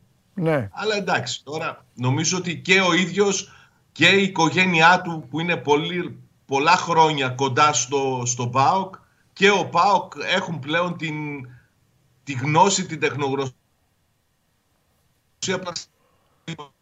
οποιαδήποτε κατάσταση μπορεί να τους δημιουργηθεί και φαίνεται ότι έχουν βρει και κοινούς κώδικες επικοινωνίας. Η πλευρά του παίκτη με τον ΠΑΟΚ τα βλέπουν α, τα πράγματα από την ίδια σκοπιά. Δεν πιστεύω ότι θα τρελαθεί ο μικρός, σε καμία περίπτωση. Μάλιστα. Αφού ωραία. Να φανταστείς και αυτό το, το ρεπορτάζ που έγραφαν στην Τουρκία για τον Κωνσταντέλια, έλεγε ότι Ντεμεκ, να πάω και με τον τρόπο με τον οποίο, ε, του έγινε αστρονομική πρόταση στον ίδιο τον ποδοσφαιριστή και δεν είναι κανένα πρόβλημα να πάει στην Γαλατασαράι, αν τα βρουν οι ομάδες. Πού να πάει στην Γαλατασαράι. Θα είναι τεράστιο σφάλμα. Ναι. Τέλος Συμφωνώ. πάντων. Ωραία. Ο Κωνσταντέλιας δεν πάει. Ο Κούτσιας μάλλον θα καταλήξει στην Chicago Fire που κάνει, έκανε πρόταση στον ΠΑΟΚ. Μέχρι χθες το βράδυ πρόταση που είχαν κάνει οι Αμερικανοί δεν κάλυπτε τον ΠΑΟΚ. Ήταν κοντά στα δύο εκατομμύρια. Αλλά αυτό δεν σημαίνει ότι η υπόθεση είχε να βαγίσει. Κάθε άλλο συζητούσαν και οι Αμερικάνοι δείχνουν ότι το θέλουν τον, τον Κούτσια. Είναι διατεθειμένοι να ανέβουν. Δεν ξέρω ποια είναι η τιμή που θα ικανοποιήσει τον ΠΑΟΚ, θα τον καλύψει. Σίγουρα θα ψάξει να έχει και ένα μεγάλο ποσοστό στα δικαιώματά του σε περίπτωση μεταπώλησης. Νομίζω ότι είναι κρίσιμο στο, στην υπόθεση του Κούτσια ότι και ο ίδιος ο ποδοσφαιριστής βλέπει με πολύ καλό μάτι το ενδεχόμενο να πάει στην Αμερική να παίξει ποδοσφαιρό στο ΕΜΕΤ. Καλά κάνει, γιατί στον ΠΑΟΚ δεν τον, δεν τον έχουν πιστέψει. Σάββατο, αν μην κορυδευόμαστε. Εντάξει, νομίζω ότι όλη αυτή η διαδικασία που έχει περάσει ο Κούτσιας. Ε, δεν διαφωνώ με αυτό που λες. Ε. Έχει αντιμετωπίσει δυσκολίες. Θα μπορούσε όμως να τη θεωρήσει και ως ένα μέρος, ρε παιδί μου, πώς να σου πω, ψησίματος. Γιατί υπάρχουν και άλλοι που το πέρασαν αυτό. Να σου πω τον Μπέλκα που πήγε και έπαιξε στην Πορτογαλία. Να σου πω τον Κωνσταντέλια που πέρυσι το χειμώνα ήταν στην Νέουπεν. Εντάξει. Εντάξει. Έχει, και οι δύο πλευρές έχουν πράγματα να πούν. Νομίζω ότι στον ΠΑΟΚ θα, θα πρέπει κάποια στιγμή να πάρουν και μια γενικότερη απόφαση για το τι θα κάνουν με τους φορ. Γιατί αυτή τη στιγμή κανείς φορ από τους δύο που παίζουν, που εναλλάσσονται στα παιχνίδια, δεν είναι σίγουρο ότι θα μείνει το καλοκαίρι. Έτσι. Mm. Ούτε ο Νέλσον Ολιβέρα, του οποίου το Σεβόλιο τελειώνει, εγώ βάζω το χέρι μου στη φωτιά ότι ο Λουτσέσκου θα εισηγηθεί την ανανέωσή του. Mm-hmm. Ούτε και ο Μπράντον που ήρθε υπογράφοντας ένα συν ένα χρόνο. Έτσι. Και έκατσε και αυτό, έκατσαν εκεί οι μέρες με τα παιχνίδια, με τα ντέρμπι. Ε, ήτανε και κολοπέχνιδο εκεί και με αυτό που έγινε με τον γκολ του, που, όπως έγινε το δύο δύο. Μετά χαθήκαμε λίγο με τα Final Eight και αυτά. Και δεν σου είπα και, το, και αυτό που πρέπει να σου πω, ρε φίλε, γιατί του, του έχουμε αλλάξει τα φώτα. Όνομα μπασκετμπολίστα, όνομα μπασκετμπολίστα. Ο τύπος έβαλε γκολ Μπόμπι Φιρμίνο. Μπόμπι Φιρμίνο. Σάβα, αυτό το μάτς επειδή το βλέπα όρθιος, γιατί είχα να κάνω babysitting. Τέλος πάντων, με το που βάζει τον γκολ, έχω κάτσει με ανοιχτό το στόμα. Λέω, δεν μπορεί να είσαι εσύ, ρε φίλε.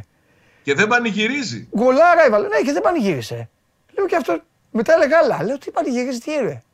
Έχει παίξει την Τρίπολη. Έχει θυμώσει. Δεν πιστεύω να έχει θυμώσει με τον coach. Όχι, όχι σε καμία περίπτωση. Απλά φαινόταν τόσο εύκολο το παιχνίδι. Φαινόταν τόσο εύκολο μέχρι εκεί τη στιγμή το παιχνίδι. Νομίζω και αυτό δεν πανηγύρισε ο Μπράντο. Τώρα Τώρα πάει στα Γιάννενα ο ΠΑΟΚ. Χωρίς τον Κοτάρσκι και πάλι. Στην Τρίπολη δεν ήταν ο Κοτάρσκι. Έχει να εκτίσει ποινή χωρίς επιστροφές. Θα δούμε. Σήμερα νομίζω θα ξέρουμε και πάνω κάτω πώς θα παρατάξει την ομάδα του ο Ρασβάν Λουτσέσκου. Δεν έχει επιστροφές. Ελπίζει μετά το παιχνίδι με τα Γιάννενα να γυρίσει ο Μάρελ Καντουρί που το παλεύει και σιγά σιγά να μπουν από τον επόμενο μήνα και στην λογική και ο Βιεϊρίνια και ο ναι. Λίρατζης και οι υπόλοιποι που είναι εκτός. Μάλιστα.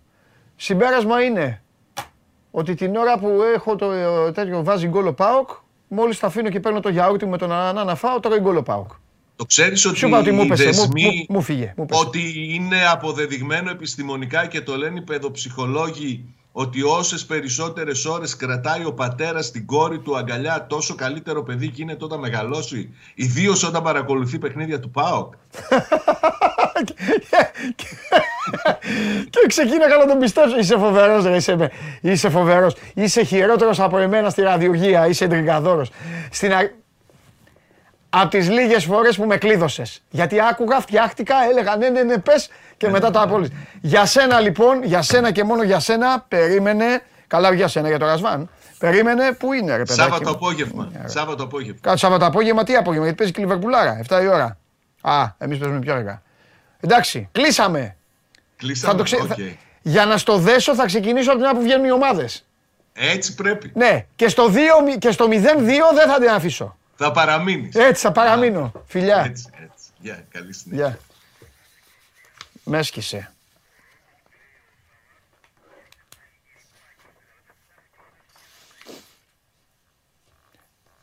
Το, το πια γαλατά, μάλλον μου ποιος το είπε. Α, ο Ρώσος, μάλιστα. Όπως με ενημερώνει ο Μάνος Ναυροζίδης, ο Ρώσος ο παίκτης που είπε ο Σάβας, που η Γαλατά τον βλέπει αντί του Κωνσταντέλια, είπε αυτό που είπα εγώ, χωρίς να παίζω επαγγελματίας αυτή τη στιγμή να είμαι. Είπε πια Γαλατά, αφήστε με ήσυχο, θα πάω στην Τζέλσι. Εννοείται. Καλά έκανε. Λοιπόν, αυτά. Και τώρα κυρίες και κύριοι, ετοιμαστείτε γιατί είναι η στιγμή που η εκπομπή αποκτά αυτόν τον άνθρωπο, τον ηγέτη μας, τον καταστροφέα μας. Πάμε!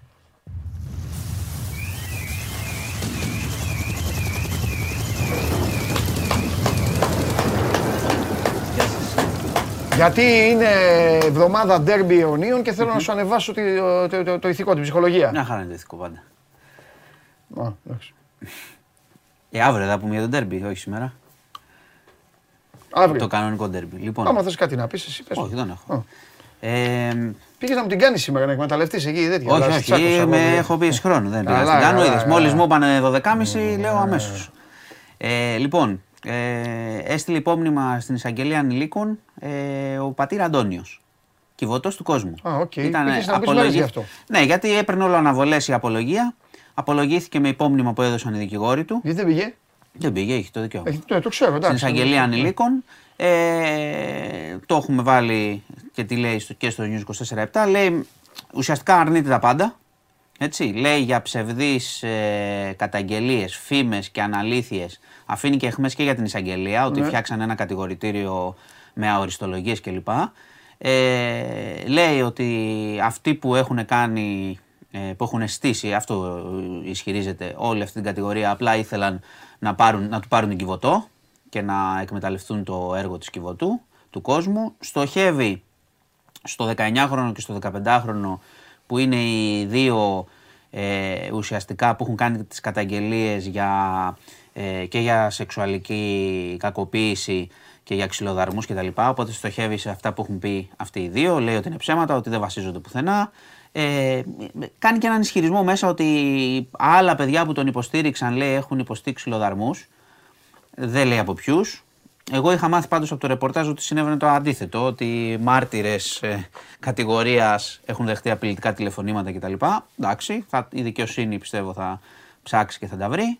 Ε, και γενικώς ήταν σε φάση ε, άρνησης, δεν έχει καμία σχέση. Υπενθυμίζω ότι είναι οι κατηγορίες. Με δύο λόγια δεν δέχεται τίποτα. Δεν δέχεται τίποτα, δεν δέχεται τίποτα, όλα ψέματα. Και οι κατηγορίες αυτές γιατί αυτές, τι πιστεύει. Αυτές οι, σου είπα από την αρχή ότι λέει, κάποιοι λέει είκοσι πέντε χρόνια που λειτουργεί η Κιβωτός mm. θέλανε απλώς να πάρουν τα ηνία. Αυτό ουσιαστικά υποστηρίζει και του έχουν στήσει πλεκτάνη. Και βάλανε τα παιδιά αυτά που μένουν να λένε ε, αυτά. Εντάξει, τώρα σου τι τα παιδιά το λένε, το λένε. Λέμε αυτά που λέει ο. Ο κατηγορούμενος, ο οποίος έχει το δικαίωμα στην υπεράσπιση, σου λέει ακριβώς ό,τι λέει. Εννοείται. Ε, εντάξει, η δικαιοσύνη τώρα θα κρίνει και για το.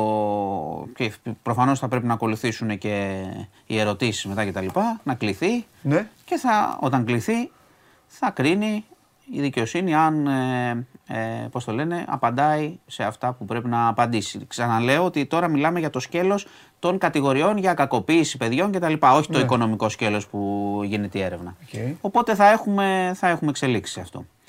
Λοιπόν, ε, Νέα Ιωνία, έτσι. Ναι. Η υπόθεση με το μπαρ που έχασε τη ζωή του ο τριανταεπτάχρονος άνθρωπος χωρίς κανένα λόγο που βλέπει ποδόσφαιρο. Αυτή από αδέσποτη. επτά εννιά πώς είναι. επτά. Ε, αυτοί λοιπόν ε, πρόκειται για σεσημασμένους, έχουν ταυτοποιηθεί οι τέσσερις. Οι οποίοι το ξαναλέω γιατί βγαίνουν και λένε οι δημοσιογράφοι.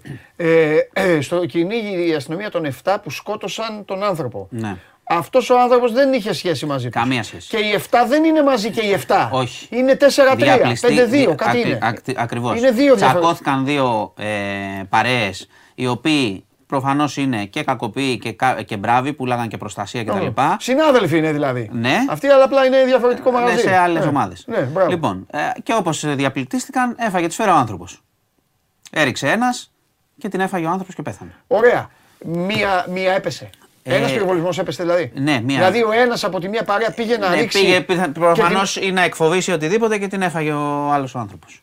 Ε, αυτοί λοιπόν λέγεται ότι μπλέκονται σε υποθέσεις προστασίας. Έχουν ταυτοποιηθεί οι τέσσερις από τους επτά, προσέξτε, όχι όλοι. Δεν έχει συλληφθεί κανένας ε, ακόμα. Τώρα θα τους μάθουμε τους άλλους. Ναι, δεν, όχι, δεν έχει συλληφθεί όμως κανένας. Α. Ξέρουν ποιοι είναι, αυτό εννοώ. Α.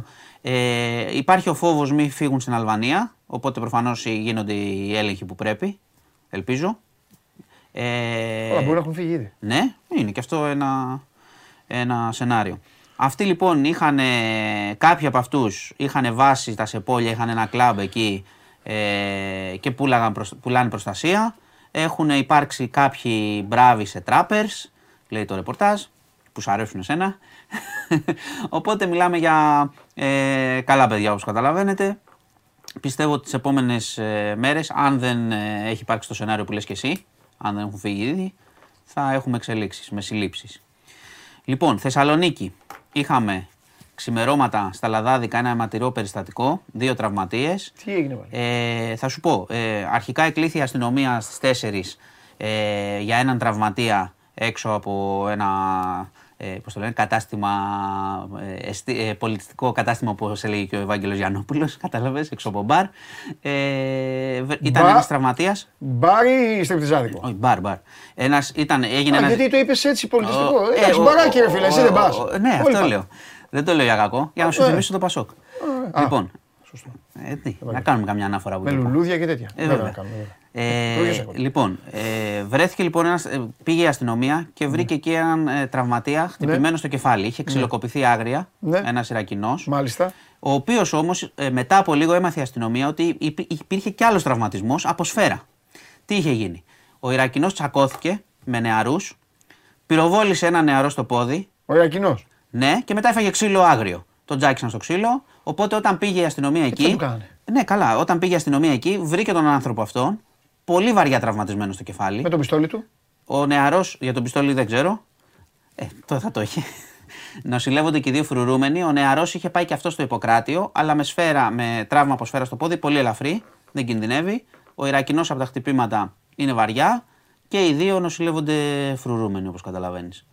Και λογικά θα ψάξουν και όλη την παρέα μετά, γιατί έχει χτυπηθεί πολύ άγρια ο... αυτός που πυροβόλησε. Ε, και πάμε τώρα σε μια πολύ περίεργη υπόθεση, Ρόδο. Ε, δεν θα το θυμάσαι αυτό γιατί ήταν Ιούλιο. Πού να θυμάμαι, πει... ρε, Πού να θυμάσαι. Ρε Μάνο, έρχεσαι με, με, κάθε μέρα έρχεσαι με, πώς το λένε. Είχε βρεθεί ένας ηλικιωμένος στη Ρόδο τον Ιούλιο νεκρός στο σπίτι του. Έτσι, από τότε άρχισε ο... Τον έψαχνε ο γιος του Νικολούλη. Τον έψαχνε ο γιος του Νικολούλη. Λοιπόν, ε, η ποινική δίωξη ασκήθηκε στο γιο. Κοίτα, το ποσοστό στην Αγγελική Νικολούλη. Ναι, έχει πολύ, πολύ το μεγάλο. Το ποσοστό στην Αγγελική Νικολούλη να εμφανίζεται ο δολοφόνος είναι, είναι, είναι, είναι να... μεγάλο. Είναι και αρχίζει να κουμπάει στα σπανούλη. Λοιπόν, πρόσεξε. Λίγο, ασκήθηκε ναι. ποινική δίωξη λοιπόν στο γιο μετά από έρευνες ναι. ε, πολύμηνες της αστυνομίας. Μάλιστα. Ουσιαστικά λένε, έχουν, υπάρχουν πολλές αντιφάσεις σε αυτά που έχει πει και okay. επειδή ανέφερες και την ε, Αγγελική Νικολούλη. Η αστυνομία συνέκρινε και αυτά που έλεγε εκεί και έβγαινε με τις καταθέσεις του. Μα η εκπομπή της Αγγελικής Νικολούλη, επειδή σου έχω πει ότι ακούω και εγκλήματα ναι. στα podcast και αυτά. Έχει παίξει ρόλο πολλές φορές. Έχει παίξει ρόλο σε πολλές υποθέσεις. Βέβαια, βέβαια, εννοείται. Ε, πρόσεξε λοιπόν τώρα. Η αστυνομία ναι. είδε μετά από πολύμηνες έρευνες και αφού έβγαινε και αυτός στην Νικολούλη και έλεγε να βρεθεί ο δολοφόνος και τέτοια, ναι. ζητούσε. Τα κατάφερε τελικά. Ε, η αστυνομία λοιπόν είδε ότι κατάλαβε ότι η ληστεία που υποτίθεται ότι έγινε ήταν σκηνοθετημένη από τον τρόπο που, ήταν, που βρήκαν το θύμα, από δακτυλικά αποτυπώματα, από στοιχεία, από το σκηνή που είχε γύρω του, αλλά και από το τι πήραν. Γιατί οι ληστές, όπως καταλαβαίνεις, όταν μπαίνουν κάπου, τα, τα φέρνουν, αν έχει τύχει κανείς που δεν το εύχομαι σε ληστεία, βρίσκεις στο σπίτι όλο κάτω. Ε, Είδαν, διάφορες, είδαν και διάφορες αντιφάσεις σε σχέση με τηλεφωνήματα που υποτίθεται ότι έκανε ο γιος και τα λοιπά, με σύγκριση με αυτά που έλεγε στην Νικολούλη. Έλεγε στην Νικολούλη, ξέρω εγώ, αυτό το σκηνή που βρέθηκε εκεί, το έχω δει. Έλεγε στην κατάθεση, δεν το έχω δει. Σημειώνανε οι αστυνομικοί. Οπότε ασκήθηκε ποινική δίωξη, θα απολογηθεί και θα δούμε. Ο ίδιος ισχυρίζεται ότι είναι και αυτός λέει πλεκτάνη, που του έχουν στήσει. Τώρα ποιος την έχει στήσει δεν ξέρω. Ποιος να τη στήσει? Ξέρω εγώ. Στην η αστυνομία πήγε κατευθείαν. Ε, η αστυνομία λέει ότι εμείς ψάχναμε καιρό, το έχουμε αυτό. Δέσει, ασκήθηκε ποινική δίωξη και θα απολογηθεί. Λοιπόν, και κλείνω με μια αναφορά για να μην ξεχνάμε στην Τουρκία. Επισήμως έχει περάσει ο αριθμός των νεκρών τις πενήντα χιλιάδες σε Τουρκία και Συρία. Αλλά ο, ο ΙΕ εκτιμήσεις του κάνουν λόγο για τους διπλάσιους. Πολύ ολόκληρη. Για τους διπλάσιους. Ότι, ότι μπορεί να βρούμε εκατό χιλιάδες μετά. Ότι ακόμα είναι στα χαλάσματα στην Τουρκία και στη Συρία κόσμος νεκροί μέσα στα χαλάσματα. Και όταν γίνουν οι εργασίες απομάκρυνσης κτλ. Τα, τα μπάζα πλέον και αυτά, θα, θα, ο αριθμός ενδέχεται να διπλασιαστεί. Αυτά. Τι λες, ρε φίλε. Αυτά. Ναι, άμα σκέφτεσαι τον αριθμό είναι. Εντάξει. Δε... Άμα κάτσεις να το σκεφτείς λίγο. πενήντα χιλιάδες επίσης, εκατό χιλιάδες. Με όλα αυτά που εκκρεμούν, με όλα αυτά που εκκρεμούν, παιδιά, τώρα τα βάλουμε σε μια σειρά όλα. Με όλα αυτά που εκκρεμούν, τι γίνεται, δηλαδή, οι ηθοποιοί και αυτά τελείωσε το μάτς. Έληξε τέλος. Ναι, έχουμε σε εξέλιξη. Να βάλουμε τα μάτς. Χρυσή Αυγή. Επισπυρίγκου, εφετείο. Έχουμε ακόμα εφετείο. Έχουμε καταθέσεις και τα λοιπά. Συνεχίζεται. Επισπυρίγκου. Συνεχίζεις το Κούγιας εκεί, τα κομμάτια αυτά. Ε, Άλκης, γιατί σταμάτησε εδώ και μέρες. Κάτσε, έκανε σερί συνεδριάσεις. Θα συνεχίσει. Κάνανε δύο συνεδριάσεις, κάνανε τρεις. Θα συνεχίσει. Όχι, είχε κάνει πολλές. Σταματάνε, χαλβά, τέτοια τα δικαστήρια. Εντάξει, τα δικαστήρια έχουν και κάποιους χρόνους. Δηλαδή και κάποιες δίκες και του Άλκη, εφόσον ξεκίνησε, γρήγορα πήγαινε. Έχει λίγο κενό τώρα. Θα σε ενημερώνω. Ναι, καλά, οπωσδήποτε. Αλλά τι. Άλλο, έχουμε τίποτα άλλο. Καλά, για τα ξεκαθαρίσματα έχω πιστεί ότι κλείνουν οι φάκελοι. Τέλος. Για τα άλλα. Ε, Καραϊβάζ. Ε, τον άλλο το Πάσχα κάπου στο οικόπεδο εκεί που ήταν επί στη Θήβα. Ε, εντάξει, έχουν βρει κάποιοι να βρουν τους εκτελεστές, λες εσύ. Τους εκτελεστές και τον εντολοδό. Ε, καλά. Θα περιμένουν. Θα περιμένουν. Για τον Καραϊβάζ έτσι όπως έχει πάει η υπόθεση δεν βλέπω. Άμα είναι να περιμένεις. Δεν, δεν βλέπω. Δεν, έτσι όπως έχει πάει με τα στοιχεία και με όλα αυτά δεν βλέπω εξέλιξη. Ναι. Δυστυχώς. Λοιπόν. Μάλιστα. Αυτά. Καλάθια όλα καλά. Εντάξει. Τι καλάθια. Νοικοκυριού. Σήμερα βγήκε ο Άδωνης το πρωί εκεί για το Σαρακοστιανό. Έλεγε για τις τιμές αυτά, ποια προϊόντα μπαίνουν. Εκεί είπαν το χταπόδι δεν έχει μπει στο καλάθι, είναι και ακριβό κτλ. Α, λένε και τέτοια. Α, ο κόσμος λες. Όχι, είχε και τον πρόεδρο. Πήγε εκεί στην τέτοια. Που πουλάνε ψάρια, Σαρακοστιανά κτλ. Είναι σταθερός, γιατί το κάνουν όλοι εδώ και το κάνουν και οι φίλοι μας. Καλά κάνουν. Είναι σταθερό το ποσό ή το ποσό πηγαίνει ανάλογα με το. Εσύ λες για market pass. Γιατί με μπερδεύεις, γιατί μου είπες καλάθι. Market pass. Το market pass. Σου είπα pass. Όχι. Α, καλάθι άκουσα, sorry. Είπα και καλάθι. Α, όλα τα πες. Όλα δεν είναι, μάλλον όλα τα λέω. Το market pass είναι, είπαμε χθες, είκοσι δύο ευρώ για τον αυτόν που είναι μόνος του και μετά προς αύξηση ανά οικογένεια. Και με εισοδηματικά κριτήρια. Πόσο ότι είκοσι δύο ευρώ. Ξεκινάει από είκοσι δύο σε αυτό που θα εγκρίνει και μετά άμα έχεις πέντε παιδιά πάει, δηλαδή μπορεί να φτάσει εκατό τόσα. Κοίτα, πάει είκοσι δύο το κεφάλι. Το άτομο. Οι καταναλωτικές οργανώσεις πάντως διαμαρτύρονται για την ακρίβεια, για τις τιμές του Σαρακοστιανού. Και είναι αρκετά ακριβά και η Λαγάνα έχει ακριβήνει, δηλαδή θα το δούμε πιστεύω, θα το νιώσουμε. Αυτά τα ρεμάλια απ' έξω τα δύο, ο Βασιλιάδης, ο Βλαβιανός και αυτοί πήγαν από δεκαεφτά λέει. Τι από δεκαεφτά? Εδώ. Α, πήγαν από δεκαεφτά, γιατί? Πήγαινε να δώσω πέντε ευρώ. Θα τους δώσω. Μήπως ε, τους βάλαν τράπεζα, γιατί λέει άμα τα κάνεις τράπεζα παίρνεις το ογδόντα τοις εκατό. Αν, ε, έχει την άλλη ψηφιακή στο κινητό.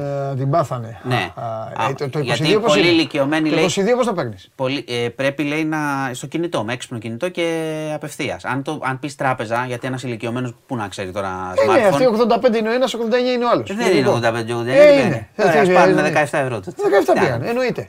Είναι το ογδόντα τοις εκατό. Αυτά να λέμε ρε. Είναι το ογδόντα τοις εκατό. Ωραία, πώς θα πάρει όμως το είκοσι δύο. Το είκοσι δύο πώς θα το πάρει. Κάνεις την αίτηση από την πλατφόρμα, έτσι. Αν δεν έχεις smartphone να στο βάλουν εκεί που πραγματικά ένας ηλικιωμένος μπορεί να μην έχει και, και ζητήσεις τραπεζική, ναι, θα πάρεις το ογδόντα τοις εκατό του ποσού που δικαιούσε για να πάει στην τράπεζα. Ενώ με το τηλέφωνο, με το τηλέφωνο όλο. Σου έρχεται barcode δηλαδή. Ναι, ε? Ναι, και χρησιμοποιείς. Και αυτό. Πας στο σούπερ μάρκετ, ξέρω εγώ, και κάνεις αυτό. Ναι, ναι. Έτσι. Αυτά. Βλέπεις, ευτυχώς σου κάνω αυτές τις ερωτήσεις. Καλά κάνεις σήμερα. Τάσου όπου μπορώ να φαντάω. Άρχισε εδώ, μας λες ξεκαθαρίσματα, λογαριασμών. Αυτά σας αρέσουν. Μας αρέσουν, αλλά δεν μας φέρνεις όμως και κανένα δεμένο. Ο άλλος στον Κολονό τι κάνει? Τι, πιάνουμε εκεί κάθε μέρα. Είχαμε άλλες δύο προφυλακίσεις. Ποιον θέλεις? Πιάνει, λέει το κορίτσι, ε. Πιάνει, βάζουν. Δεν τα θυμάται όλα το κοριτσάκι. Το κοριτσάκι το πάει. Εγώ εδώ είμαι υποχρεωμένος να τα κρατάω όλα. Μήπως δεν του πάνε δηλαδή και τύπη και λέει. Περίμενε, αν του πάνε κάποιον και λέει άγω αυτός δεν. Δεν πιάνουν. Αυτό σου λέω, δεν πιάνουνε τους πάντες. Πρέπει να θυμηθεί το κορίτσι. Πόσα χρόνια έχουν περάσει, πόσο καιρός έχει περάσει? Είναι δώδεκα ετών. Πέρσι ήταν η. Είναι πέρσι, έχει περάσει ένας χρόνος. Αν δηλαδή με κάποιον βρέθηκε δύο χρόνια πριν Όχι, όχι. Και εμφανιστεί κανένας που να μοιάζει. Αυτό έγινε επί τετράμινο. Εγώ αυτό που σκέφτομαι είναι τι πέρασε το κορίτσι σε τετράμινο. Τι έκανε αυτός ο τύπος, ο Μαστροπός. Όλη μέρα αυτό. Δηλαδή, άμα δεις τον αριθμό και τις καταθέσεις. Και, και εγώ δεν το λέω για το κορίτσι, θυμάται τα πρόσωπα. Αυτό, αυτό το πράγμα. Ε, είναι η, δεμένη η διαδικασία. Ε, βέβαια είναι. Αυτό. Η αστυνομία το κάνει, δεν ναι. μπορεί να πάει να πιάνει όποιον είναι. Για, γι' αυτό και αργεί. Ναι. Γιατί πρέπει να αναγνωρίσει. Ναι. Το οποίο, ξαναλέω, ναι. δυστυχώς για το ελληνικό κράτος, οι διαδικασίες είναι πολύ σκληρές ναι. για τα παιδιά. Δηλαδή αυτό το παιδί εύχομαι να, να συνέλθει κάποια στιγμή να σταματήσει αυτό και να μπορέσει να ζήσει μετά ναι, θα το κανονικά. Μετά θα, θα το βοηθήσουν, αλλά η διαδικασία είναι πάρα πολύ σκληρή που ακολουθείται. Μάλιστα. Λοιπόν, το συμπέρασμα που έβγαλα σήμερα mm. είναι ότι οι τράπεζες ναι. παίρνουν πέντε ευρώ. Πάλι οικονόμα η τράπεζα. Μόνιμα. Γιατί σε όλες τις συναλλαγές που κάνουμε, τι γίνεται. Λέει η κυβέρνηση της χώρας να δώσει είκοσι δύο ευρώ σε έναν άνθρωπο και πάει η τράπεζα και παίρνει τα πέντε. Ε, τι να σου πω τώρα εγώ. Σου ζητάνε, κοίταξε, για το θέμα, το θέμα των προμηθειών των τραπεζών είναι πολύ μεγάλο και ο κόσμος το ξέρει. Άρα να πάρει προμήθεια. Τι να πάρει προμήθεια, γιατί να πάρει προμήθεια. Το μεταφέρω εγώ από τον ένα λογαριασμό στον άλλο και δίνω δυόμισι και τρία. Γελάει ο κόσμος. Έγκλημα. Αλλά σου λέω εγώ. Να πει, ξέρετε υπάρχει ένα γενικό φαινόμενο, υπάρχει η Παγκόσμια Τράπεζα η οποία λέει πως όταν η Αλφα Bank λογαριασμός πάει στην Πειραιώς λογαριασμός θα σου πάρει ένα ευρώ και είκοσι λεπτά. Θα σου πάρει όσο είναι, δεν με νοιάζει. Άκου.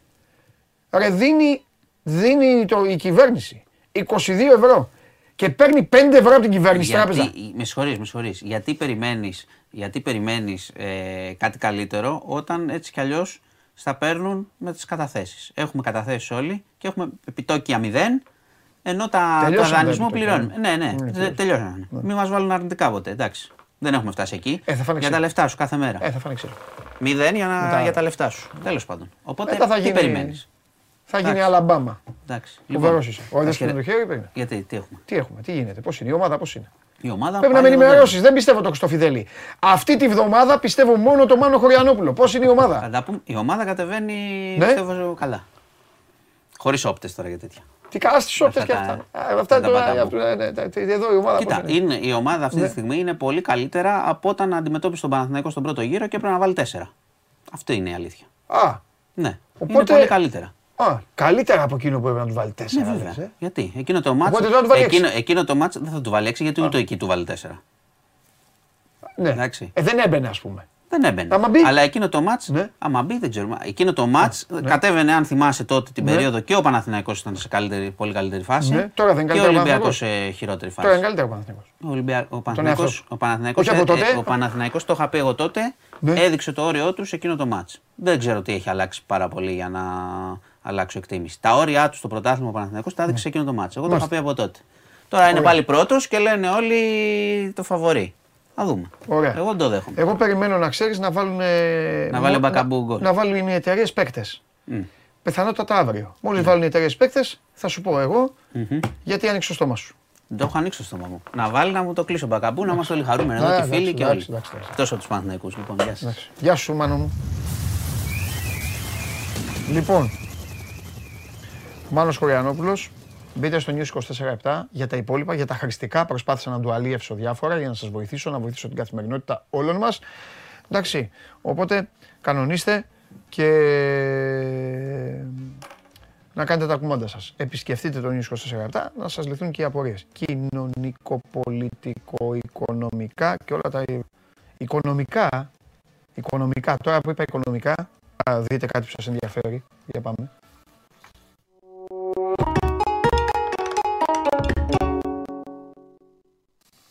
Χαίρετε, τι γίνεται. Τι έγινε, κουβά φάγαμε. Μόνο το είχα παίξει. Διπλό και over ενάμισι. Αλλά οι κλέφτες δεν μου κάνουν τη χάρη. Το έγινε. Αφού ο Παντελής ο δεύτερο ημίχρονο βία τους έχουν πάει, τους πιέζουν και ο Γκουαρδιόλα δεν έκανε ούτε μια αλλαγή. Δεν το ξανά. Ναι, ναι για να λέει ότι. Ε, για μίλα μου λίγο, Τσάρλι, μου ακόμα. Τι, δεν ακούγομαι καλά. Τώρα καλά σ' ακούω, λίγο έτριζε. Terminator. Ε, ναι, θα το κάνουν, θα κάνουν refresh, μην ανησυχείς. Λοιπόν, μπράβο στον Κώστα, κουτσάρι, σοβαρευτείτε λέει μερικοί, η Φάκη και όλα αυτά. Ε, έφτιαξε, έφτιαξε. Δεν χρειάζεται να μας στέλνετε ε, ότι έφτιαξε. Παιδιά, δεν, δεν χρειάζεται να... Άμα δημιουργείται ένα θέμα, γι' αυτό είναι οι άνθρωποι. Ξέρουν τη δουλειά τους. Λοιπόν, ε, όσοι έχετε θέμα, κάνετε ένα refresh και όλα φτιάχνουν. Δεν χρειάζεται ούτε να κλαίτε και κυρίως ούτε να προσβάλλετε. Ένας βρέθηκε και πήγε στο καλό. Ε, λοιπόν, σε λίγο έχουμε τον Τζάκλι πάλι μαζί. Και προχωράμε.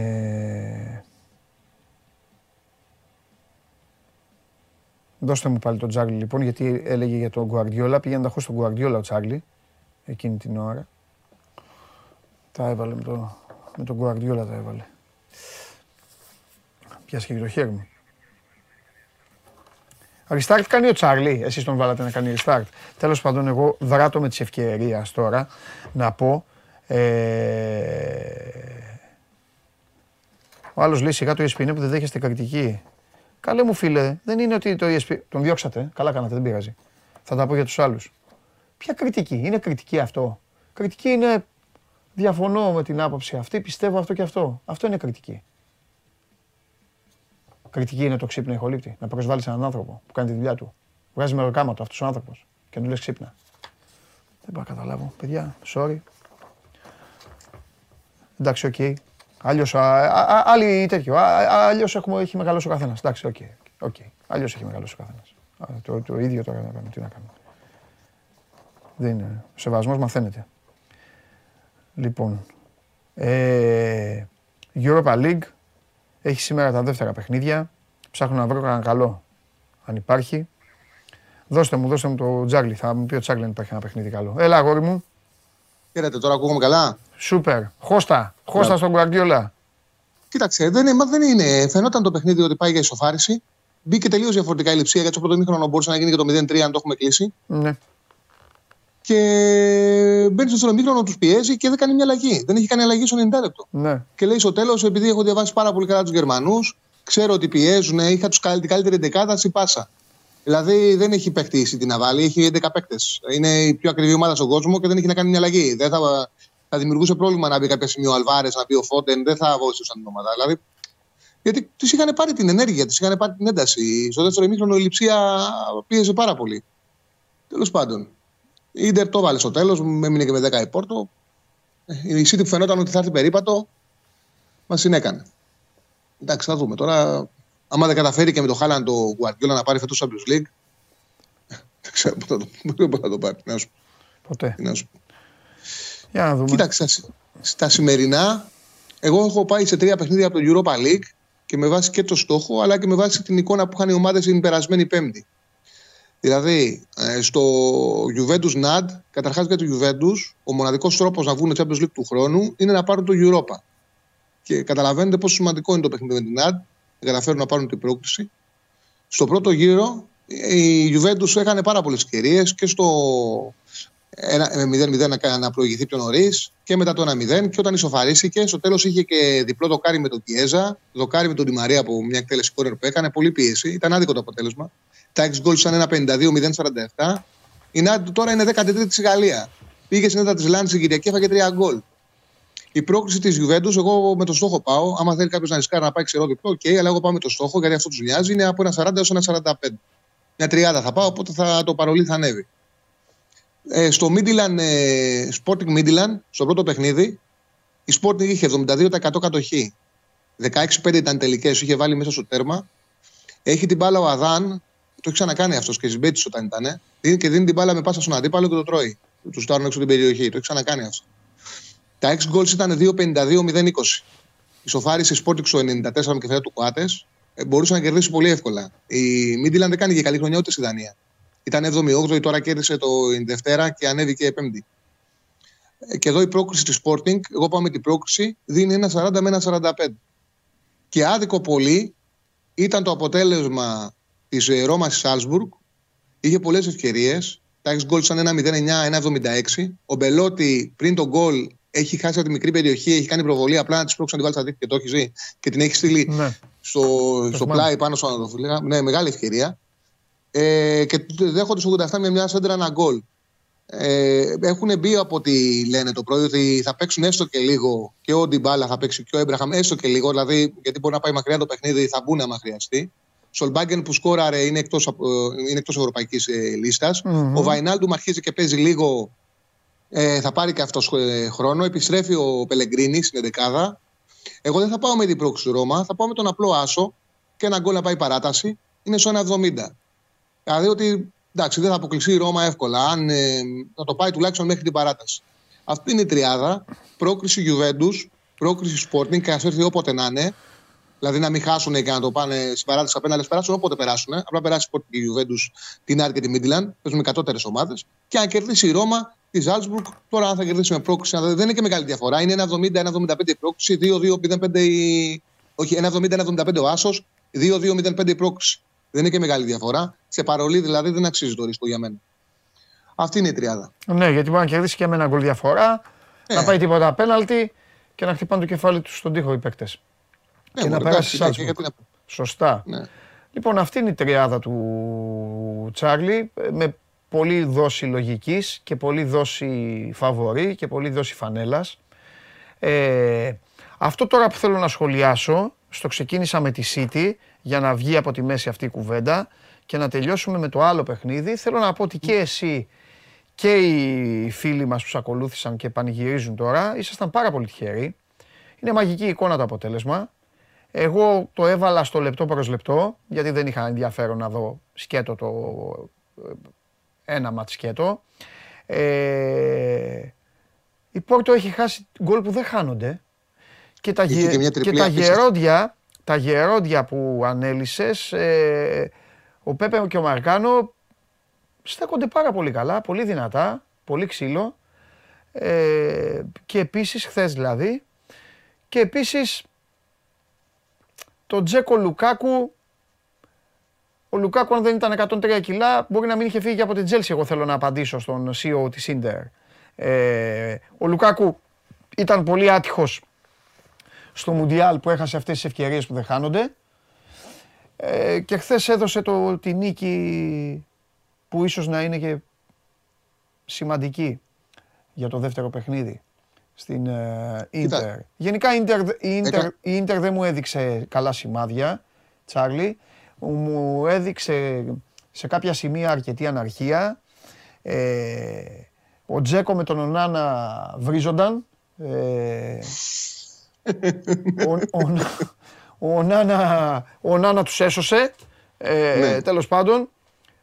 Ο, μά, μάλλον και ο προπονητής του, του Καμερούν, ο Καμερουνέζος δεν τον ίδιο έξω τον Ονάνα. Ο Σον, ο Σον. Ναι, ο Σον που ήθελε να παίζει, ήθελε build-up ο Σον. Ναι. Ήθελε build-up. Ναι, ναι, ναι. Τέλος πάντων. Όχι το ανάποδο, ήθελε, ήθελε μακρινά βολέο ο Σον. Και ο Νάνα ήθελε build-up. Αυτό λέω. Ναι. Ήθελε... Α, ναι, ναι, μπράβο, μπράβο. Ναι, ναι, ναι. ναι. Ε, έχεις δίκιο, έχεις δίκιο. Ήθελε να παίξει μπάλα ο Νάνα. Ποδόσφαιρο. Ναι, ναι. Και ο άλλος του έλεγε μέσα, μέσα να φεύγει. Τέλος πάντων. Αυτό ήθελα να πω. Μπράβο στην Πόρτο. Μπράβο στην Πόρτο και μπράβο και σε εσάς που το πιάσατε, αλλά να κάνετε και το σταύρο σας. Βοήθησε πάρα πολύ η αποβολή του Τάβιο. Ε, βέβαια, και το ξέχασα αυτό. Το ξέχασα αυτό. Ναι, εκεί, δηλαδή, μετά την αποβολή του Τάβιο, είχε μπει και ο Λουκάκου, κέρδισε μέτρα Ίντερ. Δηλαδή, στο τέλος, φαινόταν θα το βάλει από τη στιγμή που είναι με δέκα παίκτες, γιατί ο Λουκάκου κέρδισε πάρα πολλές μονομαχίες, τους κράτησε μέσα στην περιοχή και ήταν θέμα χρόνου να μπει τον γκολ. Μέχρι τότε η Ίντερ είχε πολλά προβλήματα, όντως. Η Πόρτο άξιζε γκολ. Ο Νάνα, ειδικά η τριπλή, δεν χάνεται που κάνει Πόρτο. Ναι, ναι. Χάνει ναι. μια τριπλή, τα πιάνει και τα τρία ο, ο, ο Νάνα. Ναι. Ήταν καλή η Πόρτο. Εντάξει, θα γίνει μάχη ρεβάνς. Ναι. Εγώ θεωρώ ότι επειδή δεν είναι πολύ γρήγορη η Πόρτο, η Ίντερ θα την καταφέρει και σηκώντα θα κάνει γκολ. Με, θα κάνει γκολ σαν αντεπίθεση πιο εύκολα. Και αν την καταφέρει, δεν είναι για παραπάνω πράγματα. Ναι. Δηλαδή και τα τελικά για την Ίντερ είναι, είναι ταβάνι. Mm-hmm. Απλά εντάξει, θέλει και τύχη, είχε την τύχη, μπορεί να τη διαχειριστεί. Τώρα ο Μαρκάνο και ο Πέπε έπαιξε ρόλο το ότι. Ήταν πολύ μαζεμένοι πίσω από ένα σημείο και μετά και όντως ανταπεξήλθαν, πήγανε καλά. Ναι. Έμπειροι στόπερ είναι. Εντάξει, θεωρώ πάντως ότι είναι μέχρι ενός επίπεδου τώρα. Εντάξει, και ο Μαρκάνο δεν είναι μεγάλη κλάση να στηρίξει ένα σαραντάρι. Εντάξει, υπήρξε καμιλά η ομάδα και τα κατάφεραν. Ναι. Τώρα όντως ε, αποτύχει έγινε ο Άσος, δεν είναι για παραπάνω πράγματα. Είτε εμένα μου κάνει εντύπωση που δεν βάζει τον Ντάφρις βασικό και έβαλε τον Νταρμιάν ναι. στα δεξιά. Τους στερεί πολύ επιθετικότητα. Εντάξει. Να σου πω δύο τελευταία. Το, το, τη ματσάρα δεν την αγγίζεις, ε, το United Barça. Σε καλή κατάσταση και οι δύο. Εγώ πιστεύω ότι η Μπαρτσελόνα θα πάρει το πρωτάθλημα στην Ισπανία. Το είχα παίξει σε αυτό το... Είναι δύο παιχνίδια που όποιος έχει δει τα πρώτα είναι το Leverkusen Μονακό και το United Μπαρτσελόνα που είναι δύσκολο να μην έχει γκολ από τις δύο ομάδες. Και τα δύο είχαν δύο δύο και τα δύο είχαν πάρα πολλές φάσεις και διαστήματα που έβλεπες ένα δεκαπέντε λεπτό να τους τσακίζει Μονακό. δεκαπέντε λεπτά να τσακίζει Leverkusen, δεκαπέντε λεπτά να τσακίζει United.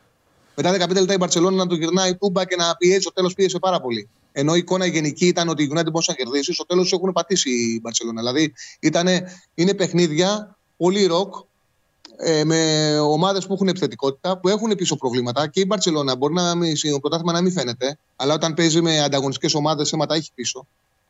Και, και η United δεν είναι σταθερή πίσω. Ναι. Παρότι είναι βελτιωμένη πάρα πολύ με τον Κασεμίρο, δεν είναι σταθερή πίσω. Ναι. Νομίζω ότι και τα δύο μάτσα έχουν γκολ. Δηλαδή, όποιος παίζει γκολ-γκολ, νομίζω ότι και το Leverkusen Μονακό, Μονακό Leverkusen τώρα, και το United Barcelona θα είναι στο γκολ-γκολ. Τώρα ποιος θα περάσει δεν μπορώ να καταλάβω. Είναι, είναι ρουλέτα γιατί όπως λες είναι και οι δύο πολύ φορμαρισμένοι. Η Barcelona έχει ψυχολογία, η United έχει ψυχολογία, ο Rashford πετάει, ο Κασεμίρο του έχει δέσει, οι άλλοι έχουν ταλέντο. Δεν είναι. Και με το πρώτο παιχνίδι δεν βγάζει άκρη. Γιατί σου λέω υπήρχαν διαστήματα που μία έπαιζε ένας, μία έπαιζε ο άλλος. Δεν μπορώ να καταλήξω ποιος θα περάσει. Ωραία. Και τελευταίο, στο Europa, στο Conference δεν ακουμπάς τίποτα, ε. Στο Conference, αν είναι μια με ρωτάς για όλα, ήταν κάτι το οποίο πάρα, πάρα πολύ ακραίο. Στο Λάτσιο Κλουζ. Έπαιζε η Λάτσιο από το δεκαπέντε με παίχτη λιγότερο και παρόλα αυτά κέρδισε ένα μηδέν με μεγάλη ανα, ανε, ε, ανωτερότητα. Με πολύ μεγάλη ανατολή. Κλουζ δεν έκανε τίποτα. Δηλαδή έδειξε πολύ κατώτερη. Δεν τα θυμάμαι απ' έξω γιατί τα έχω γράψει, αλλά νομίζω ήταν ένα δέκα, ένα είκοσι με μηδέν σαράντα τάξη γκολ. Ναι. Για ένα παιχνίδι που σε όλο το μάτς, σε όλο το μάτς η Λάτσιο παίζει με παίκτη λιγότερο, το να είσαι τόσο ανώτερος δείχνει ότι υπάρχει μια διαφορά επίπεδου. Και το διπλό, τώρα έκανα ανανέωση, έδινε δύο, τώρα το βλέπω στο ένα ογδόντα πέντε. Έχει πέσει, πρέπει να έχει φάει παιχνίδι Λάτσιο. Η εικόνα του πρώτου παιχνιδιού πάντως, αν έπαιρνα κάτι από το conference που δεν μου άρεσε να διοργάνωση, ήταν το διπλό της ε, Λάτσιο. Μάλιστα. Ωραία. Γιατί κέρδισε ένα μηδέν, οπότε θα ανοιχτεί η Ρουμάνη, θα καλύτερη ομάδα Λάτσιο θα το πάρει. Φιλιά Τσάρλι μου, τα λέμε. Αύριο. Γεια σου Παντελή μου. Γεια σου Τσάρλι. Yeah. Αύριο Τσάρλι θα είναι δρυμύτερος βέβαια, θα επιστρέψει δρυμύτερος, γιατί έχουμε τριήμερο, έχουμε χαμό, έχουμε προτάσεις ελληνικές και όλα αυτά. Σήμερα θα είμαι ακόμη πιο γενναιόδωρος απέναντί σας. Οι εφτά πρώτοι με αυτοκίνητα. Για αυτοκίνητα. Οι εφτά πρώτοι, ο χρόνος ξεκινάει από τώρα.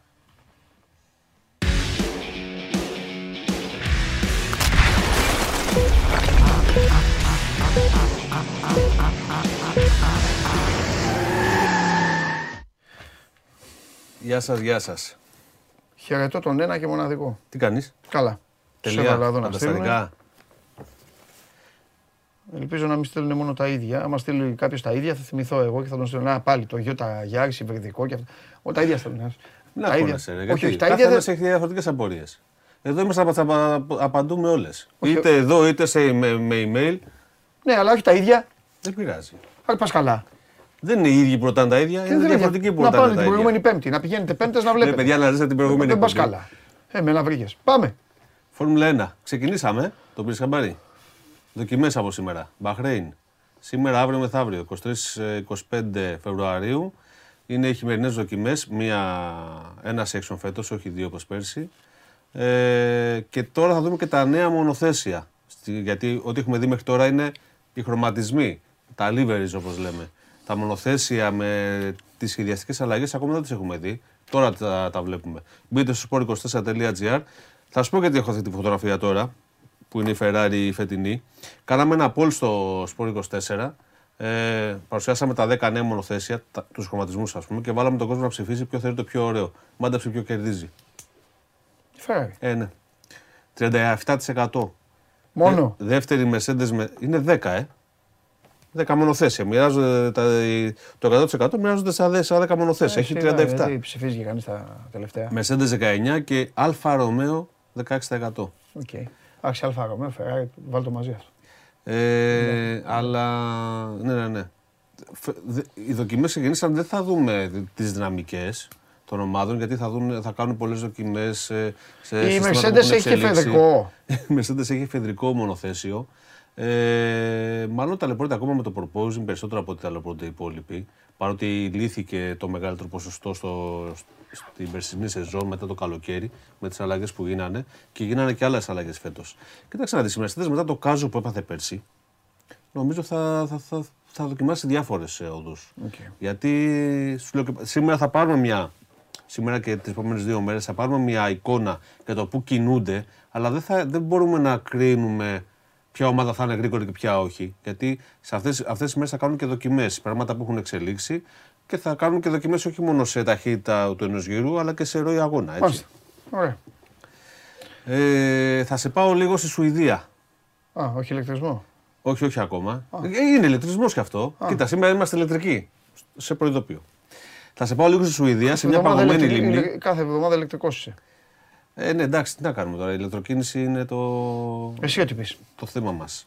Ε, στη Σουηδία έγινε πριν μερικές μέρες ρεκόρ Guinness για το μεγαλύτερο σε μήκος συνεχόμενο drift στον πάγο.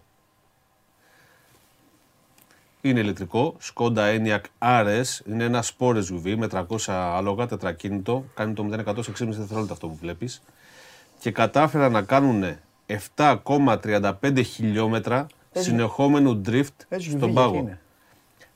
ες γιου βι λέγονται όλα αυτά που έχουν αυτή την ψηλή κορμοστασιά, τη σιλουέτα. Μη θεωρήσεις αυτό η ες γιου βι. ες γιου βι, όχι τέσσερα επί τέσσερα off-road. Ναι, είναι. Το ες γιου βι σημαίνει Sports Utility Vehicle, δηλαδή για δραστηριότητες, για δραστηριούς ανθρώπους, για. Έτσι. Ε, δεν είναι τα τέσσερα επί τέσσερα που ξέραμε και δεν υπάρχουν πια αυτά, να σου πω την αλήθεια. Αν δεν πας σε, κάτι, σε κάποιο Land Rover, Range Rover ή σε κάποιο ε, Ranger τέσσερα επί τέσσερα Hilux Pickup δηλαδή, δεν υπάρχουν τα τέσσερα επί τέσσερα που γνωρίζαμε. Okay. Καταρχήν τα περισσότερα ες γιου βι της σειράς, αυτά που αγοράζουμε εμείς δηλαδή, δεν είναι καν τετρακίνητα. Mm. Το ξέρεις. Mm-hmm. Παλιά δεν υπήρχε αυτό, στην Ελλάδα τουλάχιστον. Ναι, ναι, ναι. Ε, το ρεκόρ για να γυρίσω τώρα ναι, στο, ναι, ναι, ναι. στο Σκόντα το έχει κάνει ο Ρίτσαρντ Μίντεν, είναι δημοσιογράφος αυτοκινήτου ο κύριος. Συνάδελφος του δηλαδή. Συνάδελφος μου. Είναι ο Γιάννης Λιμναίος της ε, Νορβηγίας. Της τριάντα, τριάντα εννιά συνεχόμενους γύρους δριφτάροντας. Έτσι, στον κύκλο που είχαν σχηματίσει. Για δεκαπέντε κόμμα πέντε λεπτά περίπου, δεκαέξι λεπτά περίπου. Σπινιαρίσματα και αυτά. Με το πλάι, μετά τέσσερα. Ωραίο πράγμα. Ε. Θες να πάμε. Έχω πάει. Να τον τελειώσω. Α, πάμε, πάμε, πάμε. πάμε. Ε, μέχρι να πάμε όμως σε πάω αλλού. Σου άρεσε το χθεσινό. Δείξτε φωτογραφία. Α, ο πατεώνας μου έβαζε, και μου έβαζε μέσα για να βγάλω φωτογραφίες και δεν μ' άφησε να το πάω μια βόλτα. Ναι, κοίτα έκδοση. Και μου λέει φοράς και μπουφάν ίδιο χρώμα.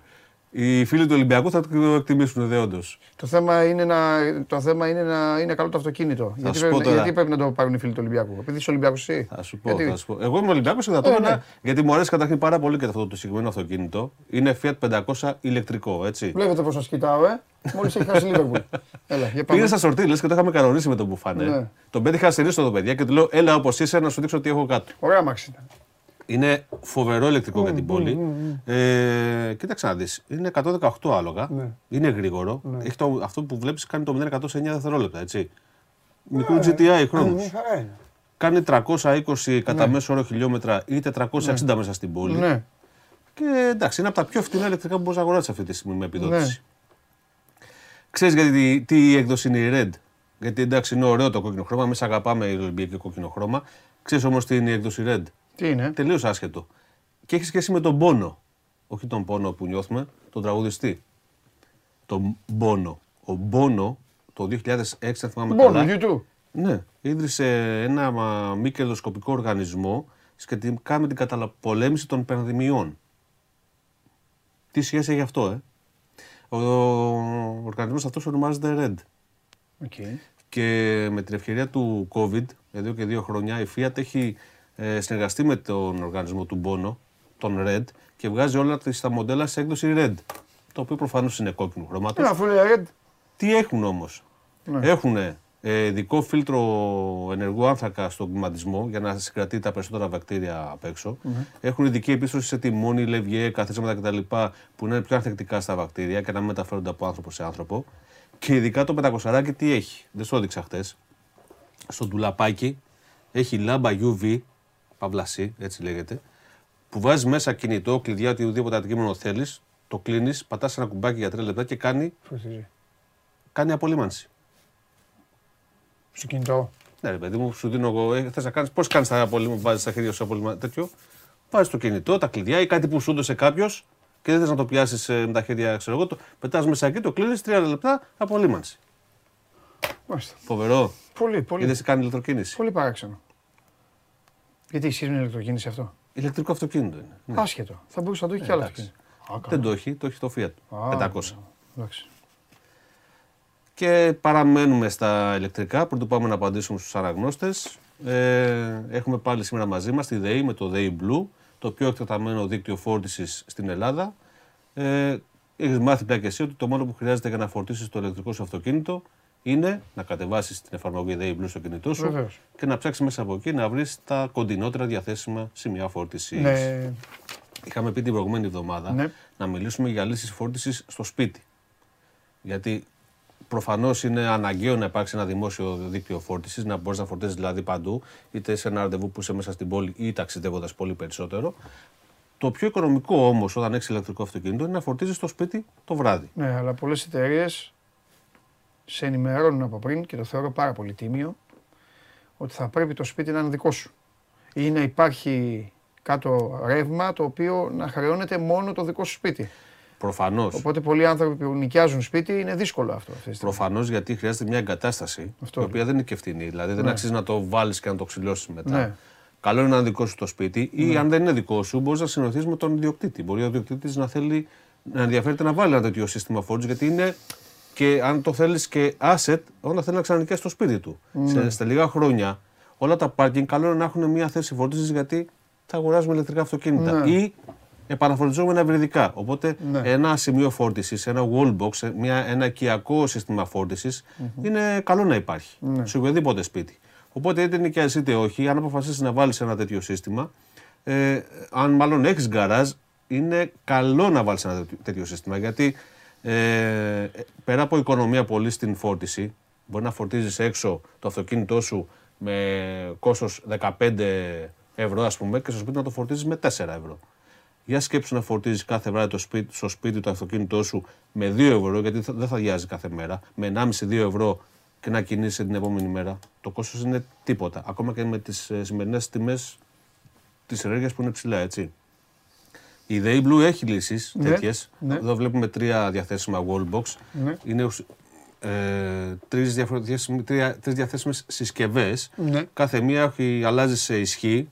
Η πρώτη που βλέπουμε είναι επτά κόμμα τέσσερα κιλοβάτ, οι άλλες δύο είναι πιο δυνατές με είκοσι δύο κιλοβάτ, που σημαίνει ότι φορτίζουν πολύ πιο γρήγορα και έχουν διάφορα πλεονεκτήματα, mm-hmm, όπως σύνδεση στο Wi-Fi ή με Bluetooth, ε, μπορείς να τα συγχειρίζεσαι με κάρτα αρ εφ άι ντι ε, και το σημαντικότερο όλων όμως, πέρα από την ταχύτητα φόρτισης που κερδίζεις, είναι ότι είναι πολύ πιο ασφαλές. Αν βάλουμε ένα ηλεκτρικό αυτοκίνητο, όπως εδώ που βλέπουμε στη φωτογραφία, στην πρίζα, σε μια απλή μπριζακιακή, θα φορτίσει μεν, με πάρα πολύ αργό ρυθμό, για πάρα πολλή ώρα φορτίζει, θα φορτίζει, όμως αν το κάνουμε συνεχεία, επιβαρύνουμε τη γραμμή και προκαλούμε πρόβλημα. Mm. Για να φορτίζουμε ένα ηλεκτρικό αυτοκίνητο θέλουμε τουλάχιστον να τραβήξουμε μια ειδική παροχή, να έρθει ηλεκτρολόγος, να τραβήξει ειδικό καλώδιο, yeah, από τον πίνακα, yeah, για να μπορεί να σηκώνει συνεχόμενα για ώρες το maximum του ρεύματος που μπορεί να δώσει ο πίνακας. Αυτό είναι νούμερο ένα θέμα ασφάλειας. Δεν μπορούμε να φορτίζουμε συνέχεια στην πρίζα την απλή, την οικιακή. Γίνεται, αλλά δημιουργείς πρόβλημα. Με το wallbox έχεις και την ασφάλεια, γιατί το σύστημα καταλαβαίνει οποιαδήποτε στιγμή ε, συμβεί κάτι με την παροχή του ρεύματος, κόβει τη φόρτιση και σε ενημερώνει, ε, αλλά κερδίζεις και σε ταχύτητα. Δηλαδή με ένα wallbox επτά κιλοβάτ θα σου πάρει γύρω στις τέσσερις ώρες το βράδυ δηλαδή για να φορτίσεις το αυτοκίνητό σου. Κοιμάσαι και αυτό φορτίζει. Mm-hmm. Με νυχτερινή χρέωση αν έχεις νυχτερινό ρεύμα, έτσι. Οπότε, ναι, ένα wallbox, αν έχεις ηλεκτρικό αυτοκίνητο, είναι πολύ χρήσιμο. Πρέπει να έχεις και τον καράζ, βέβαια. Και ειδικά στη ΔΕΗ Blue μπορείς να βρεις ε, wallbox με οκτακόσια είκοσι ευρώ. Ξεκινάνε οι τιμές τους. Ε, πληροφορίες μπορούν να δουν οι ενδιαφερόμενοι στο site του, του ΔΕΗ Blue. Και φυσικά είμαστε και εμείς εδώ να απαντήσουμε σε οποιαδήποτε απορία έχετε, όχι μόνο για τη φόρτιση, για ηλεκτρικά αυτοκίνητα, όπως και για τα, τα αυτοκίνητα που θα πούμε στη συνέχεια. Εσύ, έχεις απορία, να σου πω. Για τα wallbox, για φόρτιση. Όχι, απορία. Το μοναδικό που έχω να πω είναι ότι όπως έχει ξεκινήσει η διαδικασία, αυτή τη στιγμή, το άκουσα πολύ θετικά πρώτα απ' όλα. Εσύ δεν θα βάλεις ανοίξεις ηλεκτρικό. Ένα wallbox. Αυτό πήγα να σου πω. Επιδοτείται κιόλας, έτσι να πούμε. Αυτό και από το Κινηματογραφικό Δύο επιδοτείται. Αυτό θέλω να σου πω. Ε, επιβάλλεται κάποιος που έχει να το βάλει. Ναι. Τα δύσκολα είναι για τους ανθρώπους οι οποίοι δεν έχουν. Δηλαδή, ζούμε σε μια εποχή, η οποία βέβαια είναι άσχετο με αυτό, όπου κάθεσαι και σκέφτεσαι και λες ότι για να πάρω αυτό το αυτοκίνητο, πρέπει να έχω και τις βάσεις τις υπόλοιπες. Καταλαβαίνεις; Είμαστε σε αυτή τη φάση. Αλλά αυτός που έχει όμως, όμως θέλω να πω κάτι. Ένας άνθρωπος που έχει ένα ιδιόκτητο σπίτι και έχει ένα ηλεκτρικό αυτοκίνητο, πρέπει να το κάνει. Τέλεια, τελεία, τελεία, τελεία. Δεν χρειάζεται. Είναι κυρίως θέμα ασφάλειας. Μετά θέμα κόστους, φορτίζεις πολύ πιο οικονομικά στο σπίτι από ό,τι φορτίζεις έξω. Ναι, ναι, ναι, δεν το συζητάμε, δεν το συζητάμε. Και κερδίζεις χρόνο το βράδυ, ακόμα και το μεσημέρι να πας για δύο ώρες, έχει φορτίσει το αυτοκίνητο σου. Γιατί το ιδανικό δεν είναι να φορτίζεις το αυτοκίνητο να διάσει. Όπως κάνουμε με τα βενζινοκίνητα και τα πετρελαιοκίνητα. Το φορτίζεις κάθε φορά που είσαι κοντά σε φορτιστή. Δηλαδή, μπορεί να έχεις το αυτοκίνητό σου εβδομήντα τοις εκατό μπαταρία και να είσαι σε ένα ραντεβού και να είσαι σε ένα φορτιστή κοντά, το βάζεις να φορτίσει. Να έχεις πάντα γεμάτος. Αυτό είναι το βασικό τώρα. Ωραία. Συνεχίζουμε. Είπαμε, ό,τι απορίες έχετε για ηλεκτρικά, στείλτε σε email. Το email το έχουμε. Gymneos με άι κέι παπάκι είκοσι τέσσερα media τελεία gr. Ε, έχουν έρθει πάρα πολλά μηνύματα και χαίρομαι γι' αυτό από ε, φίλους που μας παρακολουθούν. Άμε. Συγγνώμη για κάποιους που καθυστερώ, αλλά θα απαντάω σε όλους, να το ξέρετε. Τέλος. Λοιπόν, πάμε. Ακούω. Περίμενε γιατί θέλω να... Άκουσα Γιάννης Hybrid πριν. Όχι, όχι, όχι, δεν θα πεις γι' αυτό. Έχεις ξαναπεί. Γιάννης τον, Γιάννης τον Άλε Ψιλον. Τον Άλε, τον Άλε. Αλφα Ρωμαίο τον Άλε. Δεν το έχει βάλει, δεν έχει βάλει Αλφα Ρωμαίο. Σκέτο, βάζω εγώ το ε. Αλφα Ρωμαίο τον Άλε. Έχει βάλει τον Άλε ε. Κοίτα, υπήρχε διαθέσιμα το καλοκαίρι hybrid, mild hybrid δηλαδή, με εκατόν τριάντα με εκατόν εξήντα ύπους. Αν δεν σε ενδιαφέρει ο πλούσιος εκπλησμός να πας στους εκατόν εξήντα ύπους, εγώ θα παίρναμε το εκατόν τριάντα. Είναι πάρα πολύ ωραίο οδηγικά, πολύ ποιοτικό, ε, πολύ ευχάριστο στο δρόμο, άνετο, πολύ καλά εξοπλισμένο, το βλέπα άνετα. Για εταιρικό, συστήνω και το plug-in hybrid που ήρθε μόλις, είναι διαθέσιμο και παραγγελία δηλαδή, για να μπορείς να χρησιμοποιήσεις και το ρεύμα αποκλειστικά σαν ηλεκτροκίνητο, δηλαδή το αυτοκίνητό σου κάθε μέρα, με πολύ χαμηλό κόστος όπως λέγαμε και πριν και με μηδέν ρύπανση στην ατμόσφαιρα. Έτσι, μην το παραβλέπουμε και αυτό. Σε καλή μεριά, Σαββά. Λοιπόν, πάει τον Άλε.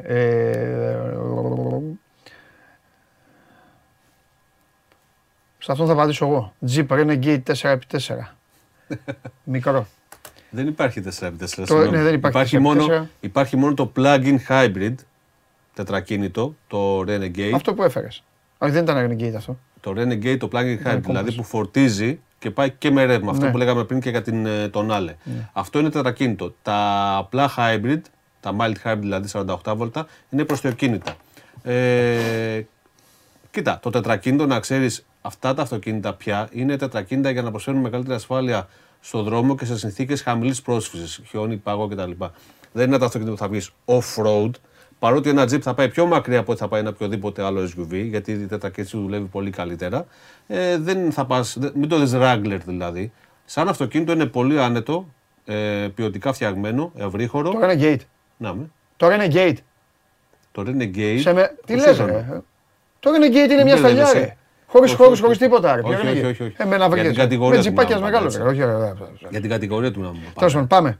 Εντάξει τώρα, θα τσακωθούμε. Σαμπ εννιά παύλα τρία του δύο χιλιάδες πέντε, χίλια οκτακόσια κυβικά. Θανάσης, κατσαρούμα. Κοίταξε να δεις. Μπράβο, Θανάσης. Ωραία ερώτηση. Αν στο χαρίζουν ή το βρίσκεις με χίλια ευρώ, πάρ' το. Αλλιώς... Επιτέλους! Επιτέλους ρε Λίμνε, επιτέλους ρε Λίμνε, πες με μια κουβέντα, επιτέλους. Είναι ένα μέτριο στο δρόμο, οδηγικά αυτοκίνητο, μέτριο. Οκ, έχει την έγκλητη ΣΑΜ, δεν υπάρχει ΣΑΜ όμως, θα δυσκολευτείς να βρεις ανταλλακτικά, δεν υπάρχει ΣΑΜ, έχει κλείσει ΣΑΜ εδώ και δώδεκα χρόνια. Αν δώσεις λεφτά, αν σου ζητάνε λεφτά, μην το πάρεις για μένα, ψάχνεις να βρεις κάτι άλλο. Πάνος, μπι εμ ντάμπλιου Manual εκατόν δεκαέξι άι, αξίζει. Ναι, ποιο, ποιο μοντέλο, για μεταχειρισμό και καινούργιο μιλάμε. Έλα μωρέ, πες τώρα τι να είναι τώρα. Όχι, θα σου πω. Αξίζει, ε, θα πήγαινε σε κάτι πιο δυνατό. Είναι, τα αυτοκίνητα έχουν βαρύνει πια, θα πήγαινε σε κάτι πιο δυνατό. Εντάξει, και το manual την να εκλείψει πια, δεν υπάρχουν δηλαδή χειροκίνητα κυβότια. Αν γουστάζεις να αλλάζεις ταχύτητες, ναι, είναι ωραίο. Να πω και για το Yaris Hybrid, με τρώει τώρα. Α τρία ή Α Class. Θα με κάνετε να του πάρω τη θέση τη δουλειά. Το Α3 είναι πιο πρακτικό. Η Α class είναι πιο designaτη. Εγώ θα έπαιρνα την Α class.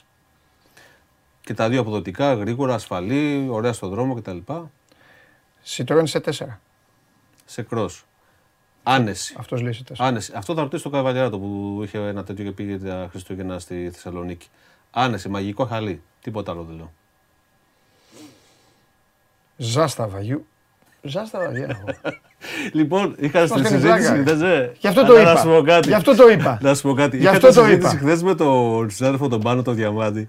Κυκλοφορούν ακόμα πολλά στους δρόμους. Είδα κι εγώ. Συνέχεια, συνέχεια. Γι' αυτό το λέω. Έχεις οδηγήσει? Είδα, όχι. Ε, εντάξει, είναι, είναι ολόγιο με το Fiat εκατόν είκοσι επτά, γιατί πάνω σε αυτό βασίζεται. Mm, mm, και πάνω mm, σε τέτοιο έμαθα να οδηγώ εγώ. Το φτιάξαν. Απλά το φτιάξαν ανατολικά. Ναι, ναι, ναι. Αλλά ε, ε, κυκλοφορούν πολλά. Ήταν παιδιά. Η ανατολική απάντηση στη Δύση. Το αναγνωρίζω. Υπάρχουν πολλά και δεν υπάρχουν πολλά συλλεκτικά. Μάχημα στον δρόμο για μεροκάματο. Ναι. Λοιπόν. Θα έπαιρνα για πλάκα ένα, θα το έπαιρνα εγώ. Ε, Σκόντα Οκτάβια το καινούργιο. Ωραίο αυτοκίνητο. Είναι η λιμουζίνα, παιδιά, του, για τον οικογενειάρχη. Παίρνεις τις ανέσεις μιας λιμουζίνας χωρίς να δώσεις τα λεφτά και μια λιμουζίνα. Ωραίο αυτοκίνητο. Μέσα παίζεις μπάλα. Από χώρους, δηλαδή τα Σκόντα πάντα ήταν πολύ ευρύχορα. Σουζούκι Τζίμνι καινούριο, άλλο πάλι. Το Τζίμνι, κοίταξε να δεις. Το Τζίμνι μόνο σαν επαγγελματικό μπορείς να το πάρεις. Δεν διατίθεται σαν επιβατικό πια εδώ και ένα ενάμιση χρόνο. Ε, αν μπορείς να το πάρεις επαγγελματικό, πάρ' το, είναι αγρίμι. Αυτό είναι τέσσερα επί τέσσερα, παιδιά. Το παίρνεις και σκα, σκαρφαλώνεις. Ε, θα δούμε αν αλλάξει κάτι, γιατί συζητιέται για υβριδική έκδοση και έχει βγει και πεντάθυρο στην Ασία. Αν θα έρθουν αυτά το είκοσι τρία, όχι είκοσι τρία, από το είκοσι τέσσερα και μετά, θα το δούμε. Μακάρι. Ε, Ford Mondeo δύο χιλιάδες οκτώ δύο χιλιάδες εννιά. Ναι, γενικά το Mondeo μου αρέσει πάρα πολύ. Ε, αυτή η γενιά ε, θέλει, το χίλια εξακόσια είναι λίγο, λίγο αυτό το μοτέρ για αυτή την καρότσα. Θα πήγαινα σε μεγαλύτερο κινητήρα. Ωραία. Πολύ ευχάριστο διοικητή. Και τελευταία, γιατί είπα επτά και, τε, και τελείωσε, έχετε στείλει κι άλλα την επόμενη φορά οι υπόλοιποι. Πετάγονται μέσα και κάποιοι άλλοι μεταξύ και τα χάνω. Αλλά επειδή αυτός ο άνθρωπος σκέφτεται τους καινούριους οδηγούς και έχει δίκιο, γιατί χθες είδα μια σχολή οδηγών, πήγα να βγω από ένα στενό και ήταν μια κοπέλα, γέλαγε, προσπαθούσε να τη μάθει και γέλαγε και ο... Εσείς οι, καθη... οι δάσκαλοι οδηγών είστε πολύ κακοί, να ξέρετε. Πολύ κακοί. Εντάξει, μην το γενικεύουμε. Δεν μπορεί να έχει τον παίκτη δίπλα και να γελάτε και να κάνετε χαβαλέ και αυτά. Είναι στον δρόμο. Ό,τι τους μάθετε θα κάνουν. Και κόφτε και αυτό.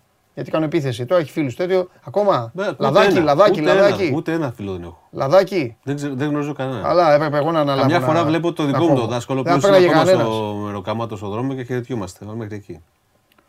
Έχω πάει λοιπόν, παιδιά. Έχω πάει. Και έκανε μπαμ, δηλαδή ότι προφανώς είμαι ο μόνος που δεν έχει δώσει. Έκανε μπαμ. Ο προηγούμενος. Ναι, ο προηγούμενος. Έκανα πέντε λεπτά. Λέω πέντε λεπτά, θα οδηγήσω. Πήγαινα σε κάτι φέρα. Εν τω μεταξύ, τις προπονήσεις τις κάναμε στην Τραπετσόνα, την εξέταση στη Νέα Σμύρνη. Λέω, εδώ δεν γίνεται. Αλλού τέτοιο, αλλού πάνω να παίξει αγώνα. Δεν είχε πάει ο δάσκαλος ποτέ στη Νέα Σμύρνη στους δρόμους που ποτέ. Ε, εντάξει. Ποτέ, παιδιά, τη Νέα Σμύρνη, ποτέ τη Νέα Σμύρνη δεν την είχα δει. Δεν οδηγούσα παράνομα τώρα του πατέρα μου όταν ταξίδευε. Δεν μπορούσα. Πήγαινα με στα μανιάτικα στην Αγία Σοφιά μόνο. Τι να κάνω τώρα. Λέω, κάτσε να το επισημοποιήσω. Με το που κλείνω δεκαοκτώ τα την επόμενη μέρα πάνω να το τελειώσω. Αφού ήξερα. Ήξερα.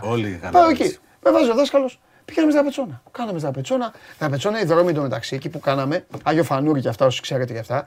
Τα Πετσόνα είναι το Άκα, η Οπαπαρένα, το Καραϊσκάκης και τέτοια. Και πάμε, για πάμε τη μέρα να δώσουμε, μου λέει πάμε Νέα Σμύρνη. Που με πάει, λέει, εκτός έδρας, λέω, θα πάμε απ' έξω. Πάμε εκεί, ήταν άλλοι τέτοιοι, ήταν κι άλλοι. Φεύγει ο πρώτος, γυρνάει μετά από πέντε λεπτά.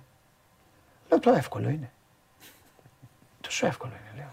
Α, τρελάθηκα. Και? Έρχεται η ώρα μου, μπαίνουν μέσα δύο τύποι μέσα, λέει χαίρετε, γεια σας, λέω εγώ. Μου λέει παρακαλώ, μου λέει ξεκινήστε. Ξεκινάω, φεύγω. Με πάνε σε ανηφόρα, με πάνε σε ανηφόρα με το στόπ πίσω από δέντρο. Μπορώ να σας το θυμάμαι σαν τώρα, μπορώ να σας πάω. Με το στόπ πίσω από το δέντρο, να μην το παίξω μάγκας. Εγώ βλέπω την ανηφόρα, και λέω από μέσα μου, τα μπιπ, στο πληθυντικό, με φέρανε εδώ για να με κόψουνε, να μου σβήσει, να με πάρει πίσω. Το stop δεν το έχω δει. Το stop δεν το έχω δει. Και για καλή μου, γιατί ο Θεός βοηθάει και τον φουκαρά, για καλή μου τύχη όπως ανεβαίνω. Βλέπω ένα, ένα παλικαράκι με ένα παπάκι και περνάει έτσι. Και Και λέω, για να περνάει αυτός θάνατο, εδώ κάτι παίζει. Δεν μπορεί λέω να έχει περάσει έτσι, κάτι παίζει. Και βλέπω το κολονάκι πίσω από το δέντρο. Λέω από μέσα μου, την κάτσαμε τώρα. Στημένο είναι το μάτς, ή δεν περνάς στο στόπ και κόβεσαι, ή σταματάς το στόπ και ε, τέτοιο. Προφανώς. Λέω τώρα σε φτιάξω εγώ. Με Opel Kadett. Θα σε ρώταγα μετά. Με Opel Kadett. Μπροστοκίνητο ή πισωκίνητο. Η κακή του τύχη είναι ότι ο Opel Kadett είχε ο συγχωρεμένος πατέρας μου. Μπροστοκίνητο ή πισωκίνητο. Που έλειπε και το πήγε ένα τέτοιο. Ε? Μπροστοκίνητο ή πισωκίνητο. Πού να ξέρω, ρε Γιάννη, πλάκα μου κάνεις. Πού να ξέρω τότε. Σταματάω λοιπόν, σταματάω λοιπόν στο stop. Ήθελα να δω πώς ξεκίνησε. Μπράβο κάνει ο δάσκαλος. Λέω καλά, εσύ τα μπουκέτα θα τα φας μετά. Δεν μιλάω. Σου τι. Ε, δεν θέλετε τι. Εντάξει, τώρα το αίμα μου έβραζε. Σταματάω. Βάζω Γιάννη Γκάζι Ντεμπραγιάζ σε κατάσταση, πώς το λένε. Αλλά ήμουν ψυχρός γιατί τα οδηγούσα του πατέρα μου. Δεν ήταν δηλαδή να τρέμουνε για να σβήσει. Βάζω, φεύγω και φεύγω και πηγαίνω στην κατηφόρα και με το πηγαίνω στην κατηφόρα λέω από μέσα μου. Τώρα λέω μπορώ από οτιδήποτε και άκου μετά τι μου κάνουν. Μετά σταματάνε, μου λέει πολύ ωραία, μου λέει παρκάρετε. Ο δάσκαλος είχε βάλει πίσω ζωάκια. Άλλοι βάζουνε γράμματα. Και λέγανε εκεί, λέγανε και στις κοπέλες αυτά. Όταν το Α πάει στο πεζοδρόμιο, φρένο, κόφτο όλο. Όταν πάει το Β, κόφτο. Χαίστηκα εγώ. Α, μιλάμε τώρα. Κάνω ένα έτσι, χλακ, το βάζω. Μου λέει ο ένας. Α, μου λέει τα σήματα, μου λέει δεν τα βλέπουμε. Λέω γιατί στο αμάξι που θα έχω, λέω θα βάλω ζωάκια. Σίγουρα αυτός το οποίο εξεταστής. Εξεταστής. Γιατί είστε. Άμα είστε στο σχολείο οδηγό να ξέρετε, θα έρθω να σας βρω όλους. Τα έχω μαζεμένα. Λοιπόν, σταματάω και εκεί. Μου λέει ωραία, σβήστε. Σβήνω. Μου πιάνει το μπούτι ο τέτοιος και καλά, περάσαμε. Μου λέει ωραία, μου λέει μπορείτε να μου πείτε τι είναι το χειρόφρενο. Μου λέει ο άλλος. Γιάννη είμαι έτσι. Τι το έφερες στο κεφάλι το χειρόφρενο. Και γυρνάω, του είπα ένα φιλιππικό έβγαλα γιατί είναι το χειρόφρενο, αλλά γύρισα για να του απαντήσω. Τον κοίταζα. Δηλαδή του έλεγα ότι εκείνη την ώρα άκου, εγώ θα σου πω αυτό και αν δεν με περάσεις, τα δόντια σου θα πάνε στο. Συγγνώμη, παιδιά, δεν, εσείς δεν είναι τέτοιο. Μην ακούτε, σας λέω το. Εκείνος ο Παντελής. Ναι, τα δόντια σου θα πάνε στο, στο, στον δίπλα, θα φτάσουν στον δίπλα η μασέλα και αυτά. Ναι, αυτό. Και μετά φύγαμε και πανηγύριζε ο δάσκαλος. Μου το έπαιζε και τέτοιο. Του λέω οι άλλοι ρε πόση ώρα έκανανε. Του τα είπα εγώ στα ίσια. Πόση ώρα έκανανε ρε. Του λέω τα μαζεύετε. Εμένα ρε του λέω θα κόβατε. Αλλά εκεί ξέρεις σκέφτηκα. Σκέφτηκα παιδιά σαν και εμένα που δεν κάνανε απατεωνιά. Δηλαδή που ο πατέρας τους δεν μπορούσε. Ήταν εκεί. Δεν παίρνανε. Γιατί ο πατέρας μου είχε ένα μείον οκτώ. Κάτι τέτοια και αυτά. Τα παίρνα. Τα παίρνα εγώ λίγο πήγαινα στα στενά. Εντάξει τώρα δεν κινδύνευε. Οπότε δηλαδή είχα μια τέτοια. Φαντάσου παιδάκια λοιπόν που δεν είχαν να δώσουν λεφτά. Πόσος κόσμος έχει κοπεί και τι έχει περάσει από αυτούς όλους. Ε, ναι, εντάξει. Αυτό έχω να πω. Εντάξει, παλιά ήταν σύστημα. Και εγώ τα πήγα να δώσω έτρεμα. Αυτό έχω να πω. Τώρα θα με κόψουν γιατί δεν τα έχω δώσει κι εγώ. Στη... Στις μηχανές με κόψαν την πρώτη φορά. Ε? Στη μηχανή ε. που δεν είχα άλλα δώσει με κόψαν την πρώτη φορά. Μα τώρα είναι δυνατόν. Εντάξει, έτσι είναι, μωρέ, αλλά έτσι ήταν. Τώρα έχει βελτιωθεί αρκετά το, προ... το πράγμα και γίνονται και άλλες κινήσεις για να. Και φυσικά, ε, φυσικά ο Παντελής Διαμαντόπουλος ξέχασε να κάνει την ερώτηση. Α. Ξέχασε να κάνει την ερώτηση για να πει την ιστορία. Ξέχασε να κάνει την ερώτηση. Παιδιά, στέλνετε και email, θα σας απαντήσω. Χαζός είμαι. Συνήθως απαντώ σύντομα, αλλά ακόμα και να γυρίσω θα απαντήσω. Για ένα αυτοκίνητο ρώταγε για νέους οδηγούς. Κοίτα. Ω γάμο το μου, γιατί θέλω να το βρω. Ναι. Εγώ φταίω. Λέγε, πες το κόσμο. Το ξέρεις ότι μπορείς να δώσεις εξετάσεις οδήγησης για αυτόματο αυτοκίνητο. Με την προϋπόθεση ότι μετά θα πρέπει να οδηγήσεις μόνο αυτόματο. Το ξέρεις αυτό? Όχι, τι βλακίες είναι αυτές. Όποιος δεν οδηγήσει με σασμάν δεν είναι οδηγός. Συμφωνώ απόλυτα. Συγγνώμη. Συμφωνώ απόλυτα. Το ξέρεις τα, τα χειροκίνητα και οι βότια τείνουν να εκλείψουν. Δηλαδή, από τα κατηγορία Α κλάσ και Α τρία που, που είπαμε προλίγου, αρχίζουν και ε, ε, τα, τα χειροκίνητα δεν υπάρχουν πια. Όλοι παίρνουν αυτόματα. Και σε λίγα χρόνια που θα παίρνουμε όλοι ηλεκτρικά θα είναι μόνο αυτόματα. Ξαναστείλτε το ωραία, μα βλέπεις. Ε, κοίταξε να δεις, ένας νέος οδηγός, θα σου πω κάτι. Έχουμε την τάση εμείς οι γονείς να λέμε το παιδί μου θα βγάλει δίπλωμα, ε, θα του πάρω ένα παλιό αυτοκίνητο, μην το τρακάρει. Δεν υπάρχει μεγαλύτερη χαζομάρα και το λέω έτσι στεγνά. Για το παιδί σου δεν θα σε πάρεις ένα παλιό αυτοκίνητο που δεν προσφέρει... Hyundai άι είκοσι. Που δεν προσφέρει ασφάλεια, θα απαντήσω. Μπράβο Παναγιώτα, ευτυχώς. Για το παιδί μας, ειδικά όταν... Είναι νέος οδηγός, θα πρέπει να του δώσουμε ένα ασφαλές αυτοκίνητο, γιατί ακριβώς επειδή είναι νέος οδηγός, υπάρχει μεγαλύτερη πιθανότητα να κάνει ένα ατύχημα και θέλουμε να βγει αλόβητο μέσα από το αυτοκίνητο. Δεν παίρνουμε ένα παλιό Toyota Starlet της θείας και το δίνουμε στο παιδί που πήρε μόλις δίπλωμα, το οποίο είναι και επικίνδυνο στον δρόμο και δεν προσφέρει καμία ασφάλεια. Παίρνουμε ένα καινούργιο αυτοκίνητο. Συγγνώμη, Κώστα. Λοιπόν. Παντελή, είσαι Θεός. Τώρα μου έδωσες δύναμη που, που δίνω οδήγηση στην Τρίτη. Μου έκανες διπλάσιο το άγχος. Όχι, ρε, εσείς μην αγχώνεστε, ρε. Τότε, τότε γίνονταν αυτά, ρε. Το Γιάννη να ακούτε. Το Γιάννη, αφήστε με εμένα. Εγώ βάζω το άλλο το πίπερο. Έλα, πες για το χιλιάδες είκοσι. Είναι πολύ καλή επιλογή. Είναι αυτόματο ή χειροκίνητο. Δεν λέει. άι είκοσι. Είναι. Έχεις καλή ερωτοτητά μπρος πίσω, είναι ευκολοδίκιο το αυτοκίνητο, χειριστήρια μα, μαλακά, πετάλ, κυβότιο, ε, τιμόνι είναι πολύ μαλακά, πολύ ελαφριά και πολύ ευκολοδίκητα. Ε, ναι, άνετα. Και είναι και αυτοκίνητο που δεν είναι μόνο για ένα νέο, νεαρό οδηγό, κάνει και, ακόμα και για μικρό οικογενειακό, για κάποιον δηλαδή που δεν έχει αυτο, λεφτά να πάρει ένα άι τριάντα, ας μείνουμε στη Hyundai, ή ένα ες γιου βι, το άι είκοσι έχει χώρους για την κατηγορία, πολύ μεγάλους, για την κατηγορία του. Κύριε, ότι είπες πριν με το Renegade. Μισή ώρα έκανες, έλα. Πιο πολύ για βαλοντίνο. Παιδιά, κάθαμε εγώ, δεν έρχομαι. Την άλλη φορά να φέρω και καφέ, να μου το πείτε. Ναι, να φέρεις. Γιατί να μην φέρεις. Αυτός είναι ο Γιάννης Λιμναίος, ο ένας και μοναδικός. Σας λύνει όλα τα προβλήματα και μας ανοίγουμε και την καρδιά μας. Πριν φύγω, θα σου πω το εξής. Να το πεις και το εξής. Ότι επιλέγοντας The E-Blue, μπορούμε να φορτίσουμε το αυτοκίνητό μας ψηφιακά, πιο εύκολα και να απολαύσουμε ένα ασφαλές και ένα ταξίδι. Το είπα, γεια σας.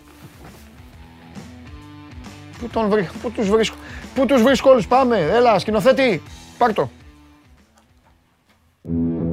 Κατέβασε το νέο app του Σπορ είκοσι τέσσερα και διάλεξε τι θα δεις. Με το MySport είκοσι τέσσερα φτιάξε τη δική σου homepage επιλέγοντας ομάδες, αθλητές και διοργανώσεις. Ειδοποιήσεις για ό,τι συμβαίνει για την ομάδα σου. Match Center, Video Highlight, Live εκπομπές και στατιστικά για όλους τους αγώνες. Μόνο αθλητικά και στο κινητό σου με το νέο Σπορ είκοσι τέσσερα app. Κατέβασέ το. Πάμε, παιδιά. Φάγαμε πολύ ώρα τώρα με τα αυτοκίνητα. Πάμε, γιατί έχω και Μαρία για φινάλε. Βάλουμε, θα πεινάσουμε πάλι. Πάμε, πάμε, πάμε, πάμε. Εύτη, δεν θα τους κράτησω πολύ όμως, γιατί σήμερα δεν, αύριο είναι η καλή ημέρα. Πάμε.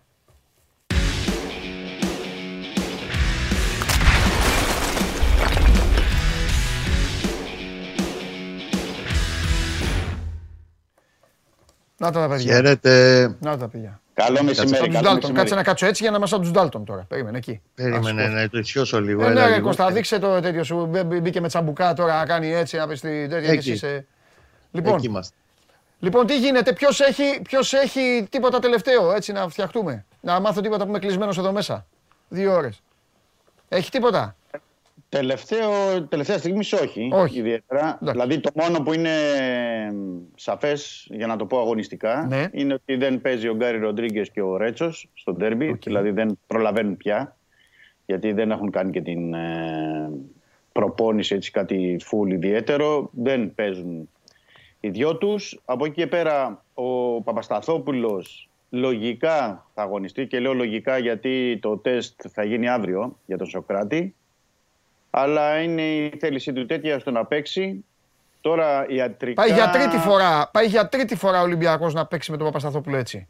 Το θυμάσαι. Σωστό, σωστό. Τελικός κυπέλου που έγινε αλλαγή και με ΑΕΚ.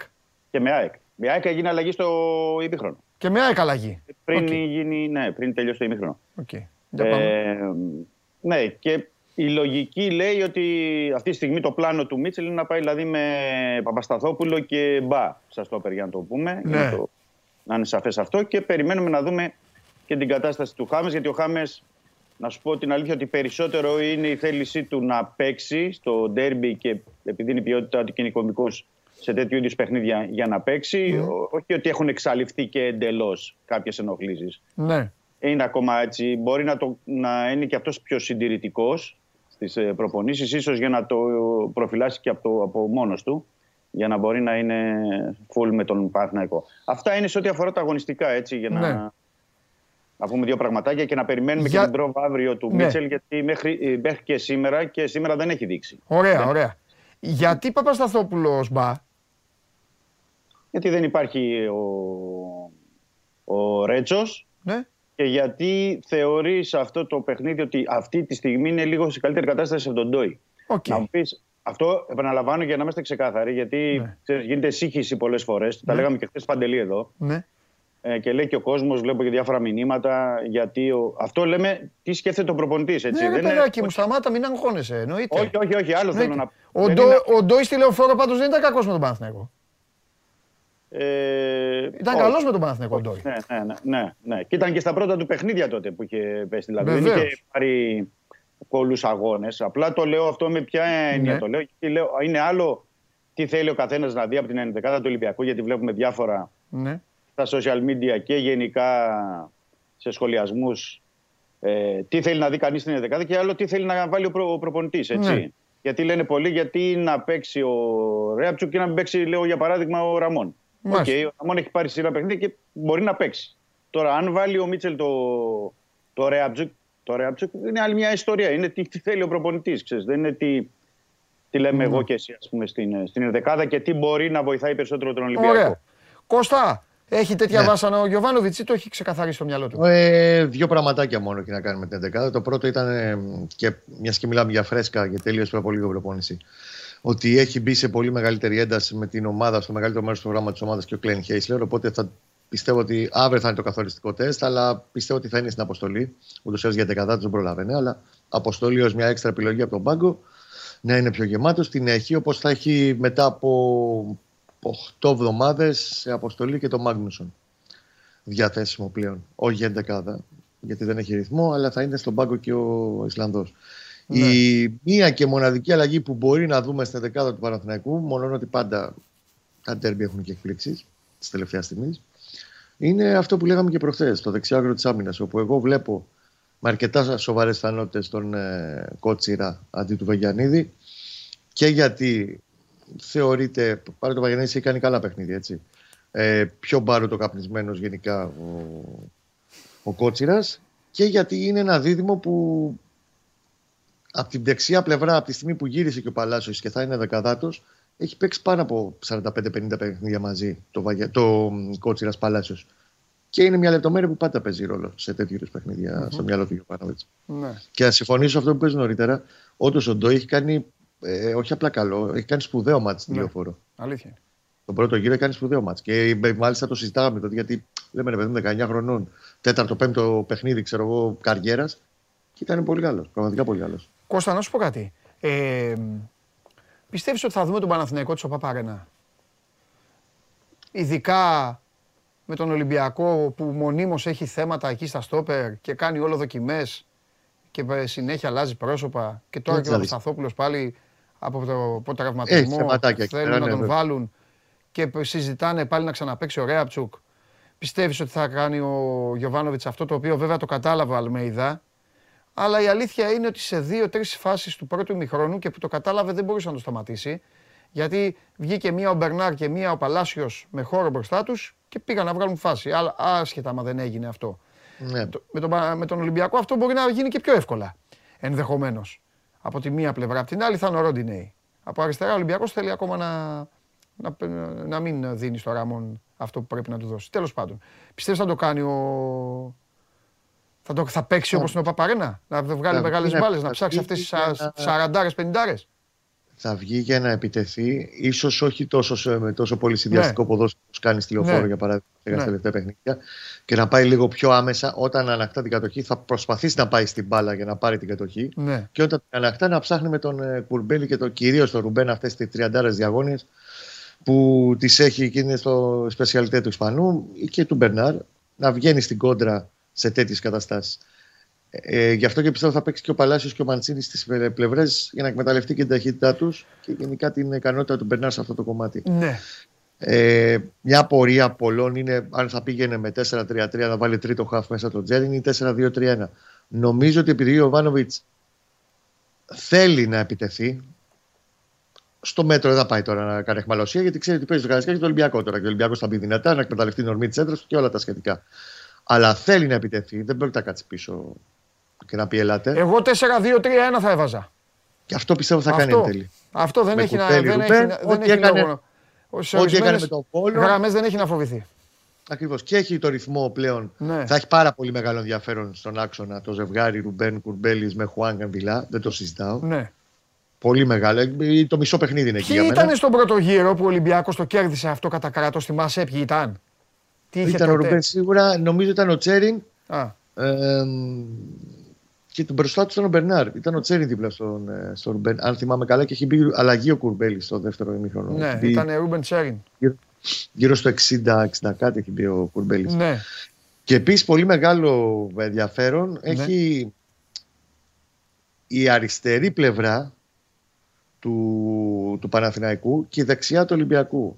Όχι γιατί ο Κανός αν θα παίξει. Η δεξιά του Ολυμπιακού, ο Ροντινέι θα είναι και ο Κανός, μάλλον. Ακριβώς. Γιατί ο Ροντινέι. Α, ο Κανός αν θα παίξει δεξιά, ακόμα περισσότερο. Δεν ξέρω, θα πάω και ο Δημήτρης. Αλλά δεξιοπόδαρο είναι το παιδί. Θα τον βάλει αριστερά του... να το έχει ιστορικά, μπορεί. Του Ροντινέι. Εξαρτάται είναι... και από τον Μπαρτενέρ. Ποιος θα είναι ο άλλος. Ακριβώς. Συμφωνώ. Επειδή ένας πάρα πολύ καλός μπακ. Πραγματικά για μένα είναι η καλύτερη μεταγραφή που έκανε ο Ολυμπιακός τον, τον Γενάρη και από τις καλύτερες που γίνανε στο πρωτάθλημα. Ναι. Ε, το υπολογίζει πάρα πολύ αυτό το κομμάτι, πώς θα πρέπει να πατάει το. Το δίδυμο και τα ντουμπλαρίσματα και τι βοήθειες θα πρέπει να βγαίνουν από εκείνη την πλευρά στα ανεβάσματα του Ροντινέι. Και εκεί έχει πολύ μεγάλο ενδιαφέρον, τακτικά τώρα μιλώντας ναι, μέσα στη κακέρα. Έχει πολύ μεγάλο ενδιαφέρον το πώς θα το διαχειριστεί ο Παναθηναϊκός αυτό το κομμάτι και ναι. τα όποια ντουμπλαρίσματα θα πρέπει να βγουν πάνω και στο Ροντινέι στα ανεβάσματά ναι. του. Και αντίστοιχα ξέρει, και συνήθως το κάνουν αυτό οι ομάδες του Μίτσελ και το έκανε και πριν από έξι εφτά χρόνια. Ε, ξέρει ότι αφήνει χώρους ο Ολυμπιακός. Πάντα αφήνει ναι. χώρους ο Ολυμπιακός. Οι ομάδες ειδικά του Μίτσελ αφήνουν χώρους. Ναι. Το θέμα αυτό είναι πώς και η τακτική των προηγούμενων ημερών είχε επικεντρωθεί σε αυτό το mm-hmm. κομμάτι, στο πώς μπορεί να βγει άμεσα να εκμεταλλευτεί ναι. και, το, και το τετραγωνικό που μπορεί να βρει ελεύθερο στην κόντρα Παναθηναϊκού. Κοίτα, κοίτα, θα σου πω κάτι έτσι όπως τα ακούω από τον Χριστοφιδέλη. Αν ο Μίτσελ βάλει το Ρεαπτσούκ, ο Κανός θα πάει αριστερά. Ναι. Δεν γίνεται να μην πάει αριστερά. Όπως βάζανε το Μασούρα. Ναι. Για να έχει κατάλαβες, για να έχει κάλυψη και λίγο ανασταλτική, γιατί αυτό το παιδί θα το κάνει πιο εύκολα από ότι θα το κάνει ο Μπιέλ, ο Φορτούνης, εσύ, ο Βαλμπουενά, ο Χάμες, ναι, ο... όποιος είναι. Αυτό. Και θα πάει δεξιά ο, ο Μπιέλ, ξέρω εγώ, που τον γουστάει και ο προπονητής. Για πες ρε Δημήτρη, πάνω σε αυτά που είπε, ωραία συζήτηση κάνουμε σήμερα επί της φιλοσοφίας ναι. και όχι επί των ενδεκάδων, γιατί οι ενδεκάδες είναι και βαρετός συνέχεια, λέμε τα ίδια. Ναι, ε, αυτό εξαρτάται από τον Χάμες, θα λέγα. Δηλαδή... Ωραίο, ναι, για πες. Χάμες παρόντος, ναι. θα πάει στο, στο δέκα, θα είναι ο Κανός λογικά αριστερά με δεξιά τον Μπιέλ. Mm-hmm. Ωραία, όπως το λέμε, ναι. Αν και εφόσον, που αυτή τη στιγμή δεν δείχνει, αλλά λέμε γιατί ψάχνουν, παίρνουν όλες τις εναλλακτικές, ναι. ο Χάμες έρθει από τον πάγκο, γιατί για τον ΑΒ λόγο δεν είναι απόλυτα έτοιμος ή κρίνει, θα είναι ο Φορτούνης στο δέκα, οπότε εκεί δεν θα αλλάξει κάτι ε, δραματικά με Κανός και, και Μπιέλ. Διαφορετικά, αν είναι ο Χάμες και ο θελήσει να βάλει και τον Φορτούνη θελήσει να βάλει και τον Φορτούνη ο, αντί του Μπιέλ ο, ο Μίτσελ θα πάει ο, ο Φορτούνης αριστερά και δεξιά ο Κανός mm-hmm. ναι. δηλαδή καταλαβαίνεις ότι παίζει το λέω με την έννοια τη συζήτηση που είχαμε τώρα με τον Κώστα για τον παρτενέρ του Ρέαπτσουκ αριστερά καταλαβαίνω και γιατί ο Φορτούνης μπορεί να παίξει αριστερά και γιατί ο Φορτούνης από αριστερά κλείνει πολύ πιο εύκολα μέσα και γιατί έτσι κι αλλιώς δεν κάθεται, δεν κάθεται στην ησυχία του. Όχι, είναι κάνει πιο... την κίνηση προς τον άξονα. Μα... Ε, μπαίνει ποτέ πλευρά. Ρε, μα έτσι κι αλλιώς ο Φορτούνης έτσι κι αλλιώς και γι' αυτό τον θέλει ο κόσμος. Είναι ο πιο κινητικός παίκτης του Ολυμπιακού από τους μεσοεπιθετικούς χωρίς την μπάλα. Ε, Μακράν ναι, ο πιο ναι. κινητικός από όλους. Οπότε... Και λέμε στην, προ... στην περίπτωση που λέμε για Ρέαπτσουκ, έτσι, γιατί μπορεί να δούμε το Ραμόν, έτσι, να μην είμαστε και απόλυτοι αυτή τη στιγμή. Καλά, λέω, κανονικά το, λέω... το Ραμόν θα έπρεπε να δείτε. Κανονικά, αλλά τέλος πάντων τώρα. Εντάξει, τα έχουμε ναι, πει. Ναι, ναι. Το ε... θέμα είναι, επαναλαμβάνουμε, είναι οι επιλογές του. Βεβαίως. Τον προπονητή πάνω απ' όλα παρά η... το όλο το γύρο. Γιατί ο Ραμόν έχει πάρει και παιχνίδι τώρα. Ναι. Είχε δείξει και πράγματα, αλλά το θέμα είναι να δούμε στην πράξη. Πολύ ωραία. Μάλιστα. Κώστα Μάγνουσον, ξανά, ε, για το, θα κατέβει, θα παίξω, δεν το έχει στο στοίχημα. Αν το έχει στο στοίχημα, θα παίζα Μάγνουσον, Μάγνουσον τρεις κατεβασιές. Εύκολα θα το παίζα. Μάγνουσον πάγκο όμως, Παντελή, δεν τον βάζετε κάθε κατευθείαν. Ποτέ δεν το κάνει αυτό. Παίχτη που έρχεται από αποχή οκτώ εβδομάδων, έχει να παίξει από το ντέρβι, από το, ναι, καλά λέω, από την όγδοη Ιανουαρίου με το, στο μάτι του Παπαρίνα. Οπότε... Ε, αποστολή, απλά τον έχει πλέον, δεν έχει απουσίες, θα είναι και αποστολή. Ε, Σάρλια, θα διατηρηθεί ο Σάρλια. Σάρλια, ε. Ναι, ναι, δίπλα στον Εσέκεβελ. Ο οποίος Σάρλια έχει παίξει πέρσι στο Καραϊσκάκι, ήταν στο μηδέν μηδέν του, του πρώτου γύρου στο Καραϊσκάκι. Βεβαίως. Έχει εικόνα. Είναι πολύ σημαντικό επίσης και ο. Μπροστά ποιος θα παίξει. Σε δυσκόλεψα. Άσε αύριο. αύριο. Θα σου πω, θα σου πω. Θα σου πω. Ε, τώρα, μιλώντας με αυτά που όση τακτική έχει δουλευτεί τις προηγούμενες μέρες κτλ., αν μου λέγες βάλε, έλα, βάλε ένα πέντε ευρώ, θα σου λέγα Φώτης. Α, ναι. Ναι. Εγώ θα το βάζα στο Σπόρα. Ε, κάτσε να δούμε. Το έλεγα Φώτης, αλλά επειδή πάντα η Παρασκευή η τελευταία μέρα θα κάνει και πραγματάκια και όχι τόσο σε μ, τακτική δίτερμα και τα λοιπά, ναι. όσο θα το δεις στις στατικές φάσεις, όπως ναι. βλέπεις εσύ, κάποια πράγματα πιο μικρά θα φανούν τα, τα ζευγάρια και οι, τέλος πάντων οι μικρές ομαδούλες που συνθέτουν την δεκάδα, οπότε ναι. άσε να το δει και αύριο. Αυτή τη στιγμή πάντως σου λέω Φώτης. Ο Ιωαννίδης φαίνεται λογικά, ναι.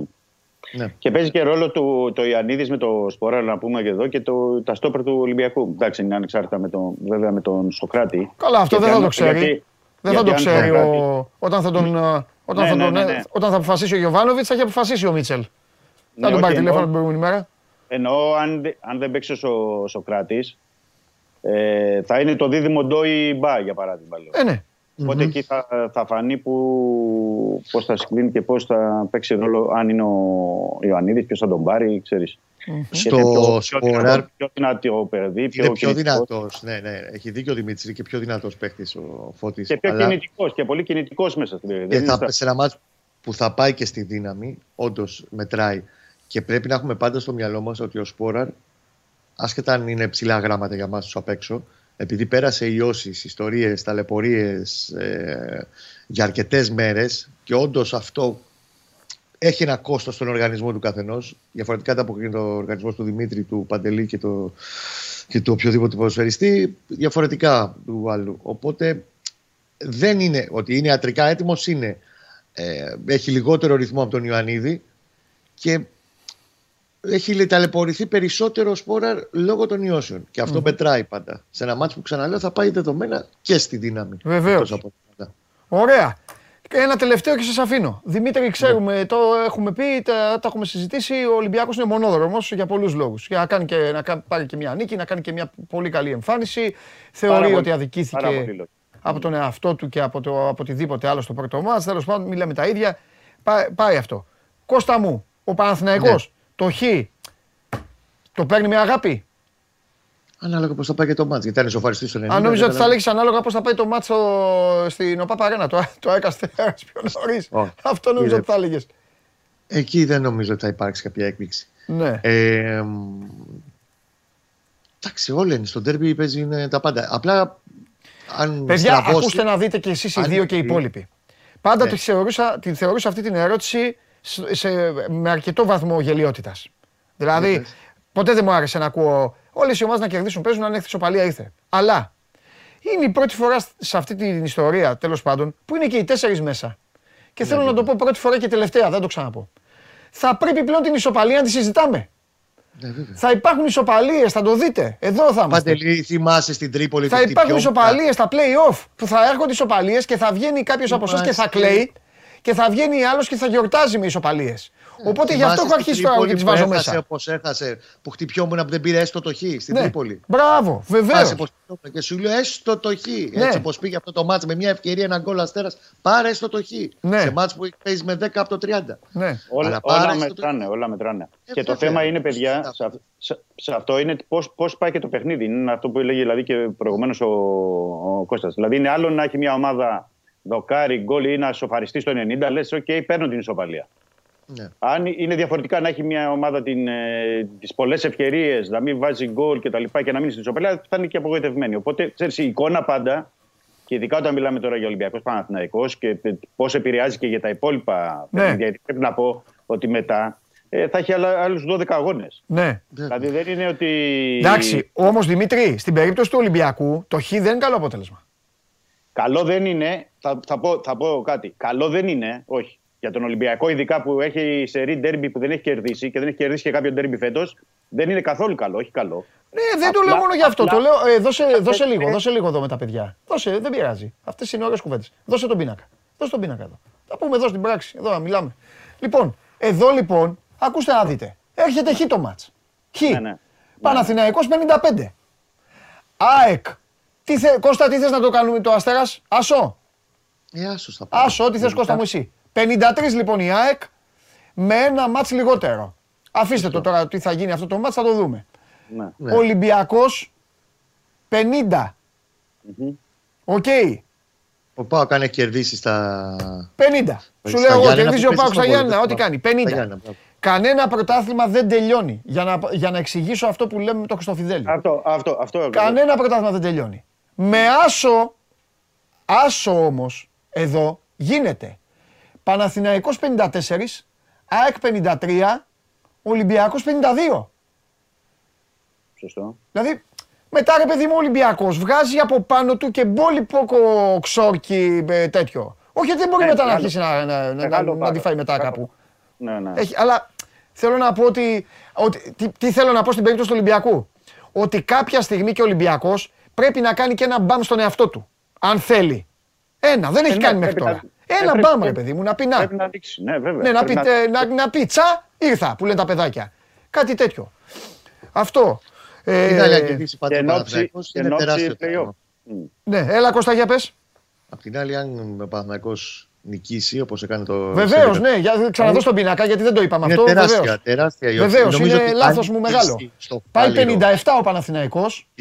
Το Σάββατο. Και φεύγει το Καραϊσκάκης. Τελειώνει, ναι, τελειώνει, θα τελειώσει πρώτος στην. Στη regular season και πάμε μετά στα play. Θα μπει στα play-off ως πρώτος. Ναι. Τώρα με τι διαφορά δεν μπορεί να το ξέρει ναι, κανείς ναι, ακόμα. Ναι, γιατί ναι, έχει πάει Ολυμπιακός, πάει για το Περιστέρι, έχει, αν πανοριστεί το μάτσα, έχει πολλά. Αλλά ναι. αν νικήσει το Φάληρο όπως έκανε το, στην τελευταία επίσκεψή του, ε, μετά από καιρό, ε, είναι τεράστια, τεράστια υπόθεση. Καλύπτει πολύ χασούρα από τον καταραμένο Γενάρη. Σωστά. Ωραία, παιδιά, αύριο. Θα τα πούμε περισσότερο. Αύριο. Ναι, ναι, ναι, κάτι τελευταίο απλά. Διαιτής βγήκε. Δύο και πέντε είναι. Πότε βγαίνει ο διαιτής, παιδιά. Δεν βγάλανε ψυχούλα ακόμα. Τι σου κάνουν. Κανονικά τέτοια μέρα, γιατί συνήθως τα λέμε εδώ από την εκπομπή. Θυμάμαι ότι είχε βγει ο διαιτής. Τώρα πέμπτη μεσημέρι, δύο η ώρα και δεν έχει βγει. Τι. Βγήκε. Ζωάο Νέιρο. Πινέιρο. Ζωάο Πινέιρο από Πορτογαλία. Τι να σε κάνω. Πορτογάλος. Ζωάο Πινέιρο από την Πορτογαλία. Τι είναι αυτός, είναι elite που θέλατε. Δεν το θυμάμαι. Λογικά πρέπει να είναι. Πινέιρο. Πρέπει να το κοιτάξουμε. Δεν το θυμάμαι. Αυτό elite είναι. Elite είναι η Μπρελίτ. Τι είναι αυτό. Πάντως για να πω έτσι, για να το κλείσουμε με βάση την επιστολή του Ολυμπιακού, εχθές που ζητούσε elite από τα έξι πρωταθλήματα, δεν είναι. Έτσι. Ελενίτ λέει ένας τελικά. Ελενίτ λέει. Απλά δεν το θυμάμαι. Παιδιά ούτε εγώ τώρα, εντάξει δεν έχω και εγώ με τους διαιτητές, δεν τα πάω καλά έτσι κι αλλιώς. Ζωάο Πέντρο Πινέιρο, έλα ρε ψυχούλα. Πολύ καλός. Γιάννης Κουτής, ωραίος Ελενίτ. Λοιπόν, βγήκε και η ψυχούλα Κώστα μου, δεν έχεις να πεις τίποτα. τριάντα πέντε είναι, τριάντα πέντε και λίγο δύσκολο το βλέπω. τριάντα πέντε, πιο μικρός από τους παίκτες είναι που παίζουν. Πάει, θα τον πάνε καρότσι, καρότσι θα τον πάνε. Στον προφίλ Ηλία θα φτάσει πάνω. Έτσι, έτσι θα πάει. Οπ, και θα ανέβει. Λοιπόν, έλα φιλιά. Αύριο με υγεία. Φιλιά, φιλιά. Ωραία, καημένε. Κάτσε να πούμε στον Μπαρτζόκα να ανοίξει καμιά πόρτα εκεί. Μέσα θα μπει. Ουπ, θα φτάσει στα αποδυτήρια. Θα κάνει έτσι ο Μπολομπόι. Οπ, θα του πείτε ποιος είσαι εσύ. Λοιπόν, εντάξει, έλα μέσα. Έλα να τελειώνουμε. Διασκεδαστική εκπομπή. Τρίτη έχουμε μετά. Τρίτη με Μαρία. Τρίτη, Δευτέρα δεν έχουμε. Τι έγινε ο παδέ των κλεφτών, εντάξει, ένα στοίχημα παίξαμε να κερδίσετε. Εντάξει, εγώ είμαι χαλαρά ακόμη, ένα-ένα, μετά παίζω στο Μάντσεστερ. Τι χαλαρά είσαι βρε κακομοίρα που δεν ξέρεις τι χρώμα έχει αυτή η κούπα. Χαλαρά είμαι, χαλαρά είμαι, μιλάς εσύ. Μισή ντουζίνα, μισή ντουζίνα Champions League έχω, μισή ντουζίνα. Μετά το πέντε δύο, μετά από αυτήν την ανατροπή, έχεις μούτρα και μιλάς. Πάντα έχω μούτρα, όμορφος, πολύ ωραία. Για το ένα-εννέα. Ναι, ναι έχω. Ε, εγώ να ξέρεις. Σήμερα είσαι τι, σήμερα, έχεις, δεν ξέρω, δεν ξέρω. Έχεις ντυθεί Sky σήμερα. Σήμερα ήρθα με τα επίσημά μου. Θα βγεις να πεις τι λέω με Μητσοτάκης στο Τσίπρα. Ήρθα με τα επίσημά μου. Με τα επίσημά σου, ε, εγώ δεν ήθελα να σου πω τίποτα για το παιχνίδι με τη Real, γιατί ε, σε συμπονώ. Συμπονάμε. Ωραία. Συμπονάμε. Αλλά δεν μου αφήνουν ρε Σπαντελή, μου στέλνουν μηνύματα. Ναι, πες τι θέλουν αυτοί. Αυτοί. Να του τα πεις. Αυτοί να αφήνουν αυτά που είναι μπροστά μου. Λοιπόν, εγώ θα σου δείξω αρχικά πώς ήσασταν μετά το είκοσι. Εκεί που λίγο αρχίσατε να χάνετε την μπάλα και ξαφνικά μετά το ένα έμπαινε το άλλο, το mm. τον γκολ και φτάσαμε στο πέντε δύο. Mm. Θα σου δείξω πώς ήσασταν λίγο. Mm. Έτσι ήσασταν. Και βλέπω εδώ το, το θηρίο. ε, ήταν πολύ ωραίο. Ήταν μια πάρα πολύ ωραία απεικόνηση της πραγματικότητας. Έρεση Παντελή τώρα, έχεις δίκιο. Τι να, τι να κάνω. Δεν γινότανε. Και έχω και ακόμη ένα, να στο δείξω. Και μετά μπορείς να πεις ό,τι θέλεις. Ας δούμε και το δεύτερο. Everywhere I go, I see his face. Ένας Μπενζεμά και ένας Βινίσιους βέβαια, θα μπορούσε να είναι και ο Βινίσιους, στα σκαραδοκή.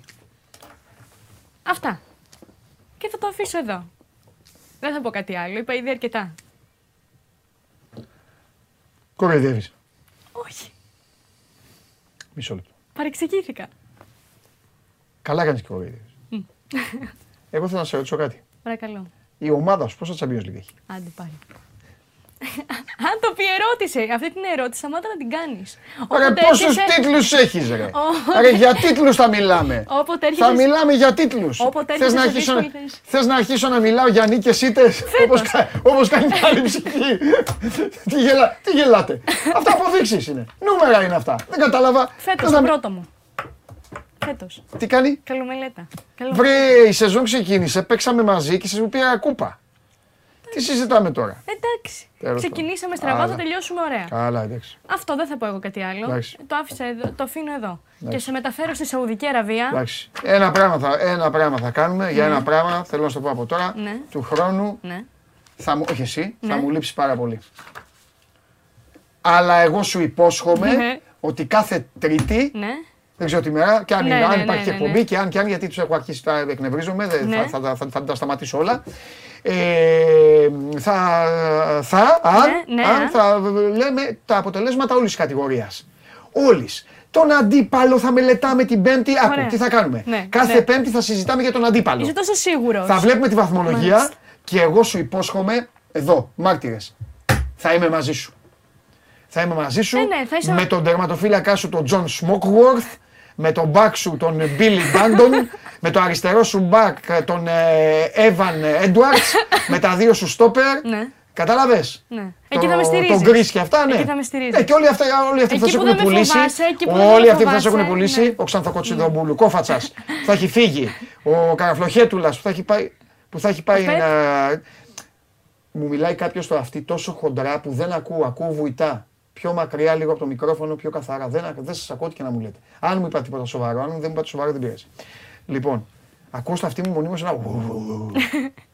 Λοιπόν, με όλους αυτούς, εντάξει, με όλους αυτούς λοιπόν, όλους αυτούς, εγώ υπόσχομαι στους οπαδούς της City ότι θα είμαι με το μέρος τους. Με το μέρος τους. Σε ευχαριστούμε πολύ, Παντελή. Και με επιθετικό τον Billy Cunningham. Τον Billy Cunningham. Αυτή θα είναι. Αυτή θα είναι, έτσι. Αυτή θα είναι. Εντάξει. Εδώ θα είμαστε. Δεν ξέρω, και ευχαριστώ πάρα, πάρα πολύ τους φίλους μου από μέσα. Η καθαρή Δευτέρα είναι όλη δική σας. Σάββατο, Κυριακή, Δευτέρα, τριήμερο από εμένα. Σάββατο έχουμε Game Night βέβαια. Εδώ το, το, το, το τμήμα μου και αυτό δεν πειράζει. Σας συγχαίρω για το Super Αλήθειας. Έτσι λέγεται αυτό. Super Αλήθειας. Super Αλήθειας. Διαφωνείς? Λέει κάτι ψέματα το Super? Όχι. Λέει κάτι ψέματα? Δεν λέει ψέματα. Α, μάλιστα. Δεν λέει ψέματα. Ό,τι θυμόμαστε χαιρόμαστε. Δεν λέει ψέματα το Super. Εντάξει. Ωραία. Εντάξει. Αυτό. Μάλιστα. Ε, συνέχισε. Τώρα συνέχισε. Όταν θα ρίχνεις σφαιρούλες, θα είσαι έτοιμη να τρως πυράβλους. Μάλιστα. Εντάξει, μικρό κρατίδιο που πας να τα βάλεις με τις, με τις υπερδυνάμεις. Συνέχισε τώρα. Συνέχισε, Λιχτενστάιν. Υπερδύναμη που ισοπεδώθηκες. Συνέχισε, Ανδόρα, Μονακό. Όχι, το Μονακό είναι και ωραίο. Τέλος πάντων, Ανδόρα. Συνέχισε. Ωραία, λοιπόν, λοιπόν. Αφήνω. Ναι, Τζιμπουτί. Κάνω μία μικρή. Βασικά βάζω μία άνω τελεία και θα επανέλθουμε άλλη στιγμή σε αυτό. Κανέναν από τους κλέφτες. Κανέναν. Με ρώτησαν αν πέσει η City, ποιον θες στη Λίβερπουλ. Κανέναν. Α, τον Γκουιντογκάν θέλω γιατί τον έχω άκτη για να τον βάζω να μου καθαρίζει τα τέτοια. Που μου βάζει αυτά τα γκολ πέρα το πρωτάθλημα πέρυσι. Καλός, πολύ καλός. Ο Γκιντογκάν. Ναι, λοιπόν, πάμε Σαουδική Αραβία στο Ρονάλντο. Θέλω να σου πω ότι το βασίλειο της Σαουδικής Αραβίας γιορτάζει την ημέρα. Αυτό το ξέχασε η μάνα του τώρα. Μόνο εσείς εδώ ασχολήθηκατε λίγο. Εδώ ο Γιαννόπουλος πήγε εκεί για να τον δει. Ο Δόνης, ο Βλαχόπουλος εντυπωσιάστηκε εκεί. Δεν πολύ ασχολούνται. Τι φοράει το κασκόλ Παναθηναϊκού εκεί? Όχι, φοράει. Δικό σας ο Ρονάλντος, σκηνοθέτη με Μαρία, πηγαίνετε όλοι μαζί εκεί, λεωφόρο. Φοράει την παραδοσιακή ενδυμασία της Σαουδικής Αραβίας. Και αυτό τι είχε, τα γάνη? Είναι μια λευκή σαν ρόμπα, δεν ξέρω πώς αλλιώς να το περιγράψω. Να το, το βλέπουμε και εδώ. Κρατάει και το σπαθί, που είναι σύμβολο εκεί στη Σαουδική Αραβία. Ε, τον βλέπουμε και με μία ακόμα ενδυμασία. Ο δίπλα είναι Ολυμπιακός. Ε, για να κάνει... Αφού είναι ερθρόλευκα. Ναι. Και αυτό και τώρα είναι ΠΑΟΚ. Ε, Ρονάλντο! Τα, τα πήρε όλα. Τα πήρε όλα. Να σου πω, Γιατί έχει το ύφος και καλά ότι είναι σκληρός. Όχι, το παίζει σοβαρός. Εντάξει, Σαουδική Αραβία πήγε. Σαουδική Αραβία πήγε. Εντάξει, εκεί παίζει. Ε, ναι, και εντάξει. Ε, εθνική γιορτή είναι, οπότε όπως είναι ελληνικό, βέβαια, συμμετείχε στους εορτασμούς. Ακριβώς. Έχουν εθνική γιορτή και βάλανε το Ρονάλντο. Εκεί. Εντάξει. Ε, ήταν ένα βίντεο που δημοσίευσε η Al Nassr, οπότε συμμετείχαν όλοι οι παίκτες, μέλη της ομάδας κτλ. Ναι. Πάμε τώρα. Σε... Δεν αντέχω, θέλω να σας πειράξω τώρα. Θα πανηγυρίζω Χωριανόπουλος, αλλά δεν αντέχω. Σκηνοθέτη, γιατί η Μαρία είναι και πιο μικρή, μπορεί να μην θυμάται. Ο πρίγκιπας ήταν κι αυτός εκεί. Ε, ναι. Α, εντάξει, γιατί. Με τον φίλο μας, τον Βλάση... Άκατσα, άκατσα. Με την παντόφυλλα, με το ταξί. Εντάξει, σκηνοθέτη, τα θυμάσαι όλα. Πάμε, συνέχισε. Εσύ δεν τα θυμάσαι αυτά, ε? Όχι. Ε, τότε πήγαινε σχολείο η Μαρία. Ε, πάμε. Λοιπόν, πάμε ναι. τώρα σε ένα όμορφο στιγμιότυπο. Ναι. Ε, χθες είχαμε το Ίντερ Πόρτο. Ναι. Θέλω να σου πω λοιπόν ότι οι οπαδοί των δύο ομάδων ενώθηκαν και έγιναν ένα όταν συναντήθηκαν στο μετρό και ο λόγος ήταν ο Ζωζέ Μουρίνιο. Και γιατί ήταν ο λόγος ο Ζωζέ Μουρίνιο? Βλέπουμε εδώ ότι φώναζαν όλοι ρυθμικά το όνομα του Special One. Ναι. Και αυτό είναι γιατί είναι στην ουσία ο άνθρωπος που ενώνει τις δύο ομάδες, με την έννοια ότι έχει καθίσει παλαιότερα στον πάγκο και των δύο. Δηλαδή είχε κα... στην Πόρτο ήταν το δύο χιλιάδες δύο με τέσσερα. Που έχει κερδίσει και το...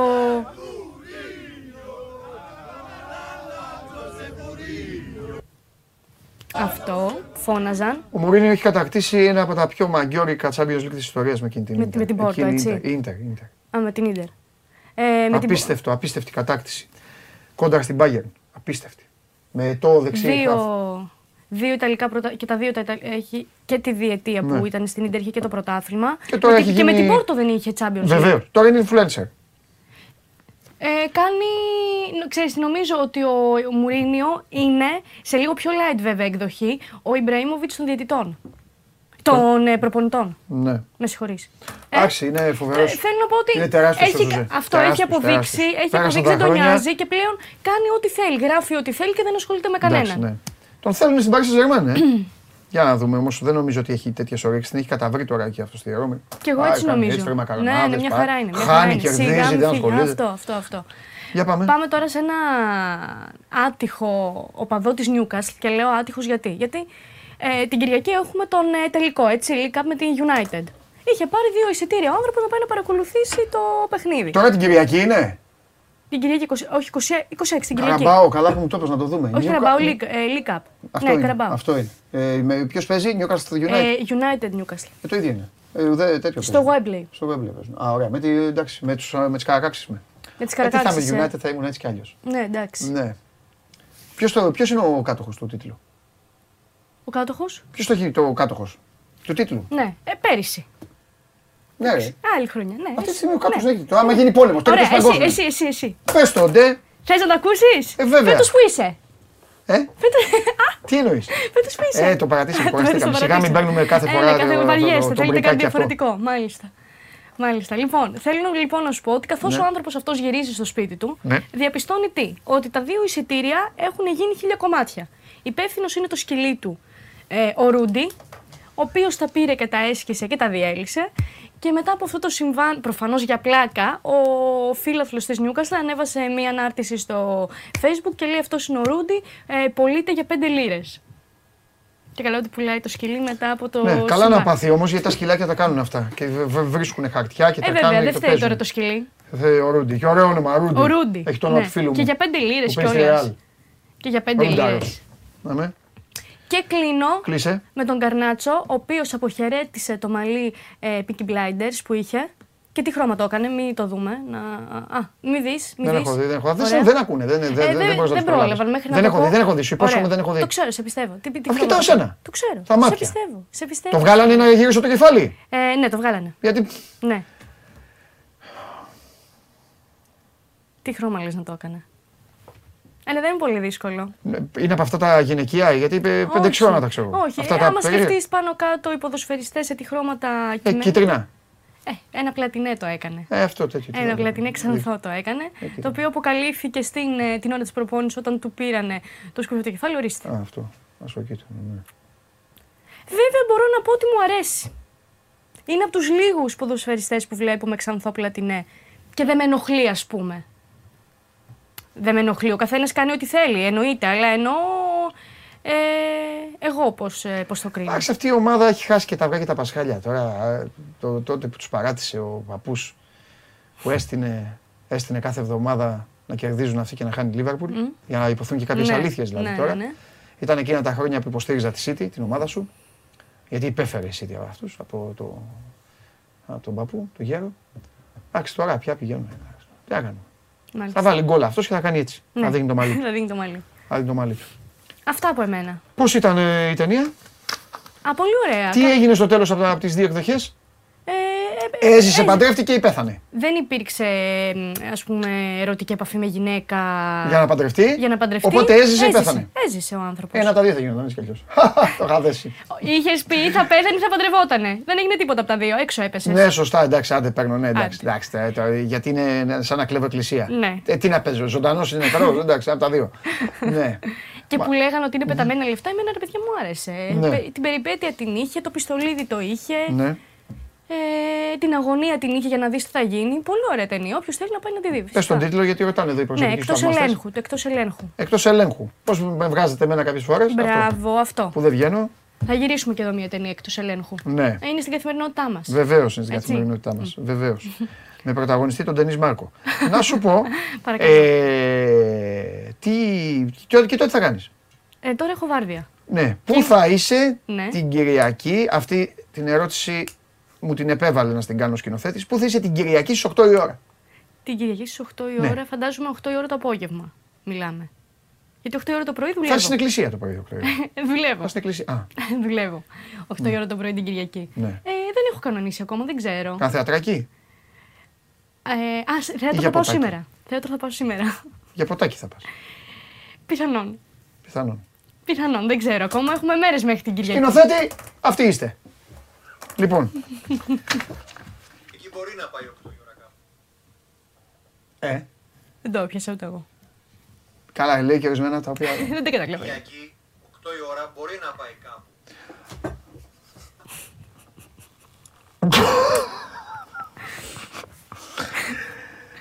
Σηκώνεις τα χέρια ψηλά, ε. Σάββατο, οκτώ η ώρα που θες. Α, Σάββατο. Σάββατο. Σπίτι μου έτοιμη για να παρακολουθήσω το μάτς. Κυρίες και κύριοι, σας ευχαριστώ πάρα πολύ που μου κάνατε παρέα. Αύριο στις δώδεκα. Δρυμύτερος, την πάτησα, εγώ φταίω, εγώ έκανα λάθος, με ξεφτύλισε ο σκηνοθέτης, θρίαμβος σκηνοθέτη, θρίαμβος Μαρία, είμαι ο Παντελής Διαμαντόπουλος, να περνάτε καλά, να περνάτε πάρα πολύ όμορφα. Σκηνοθέτη, δεν σηκώνομαι, δεν χαιρετάω, χαιρετάω έτσι, θα κάτσω εδώ με τη φίλη μου τη Μαρία και θα βγούμε από εδώ μέσα σε μισή ώρα. Φιλιά πολλά, να προσέχετε.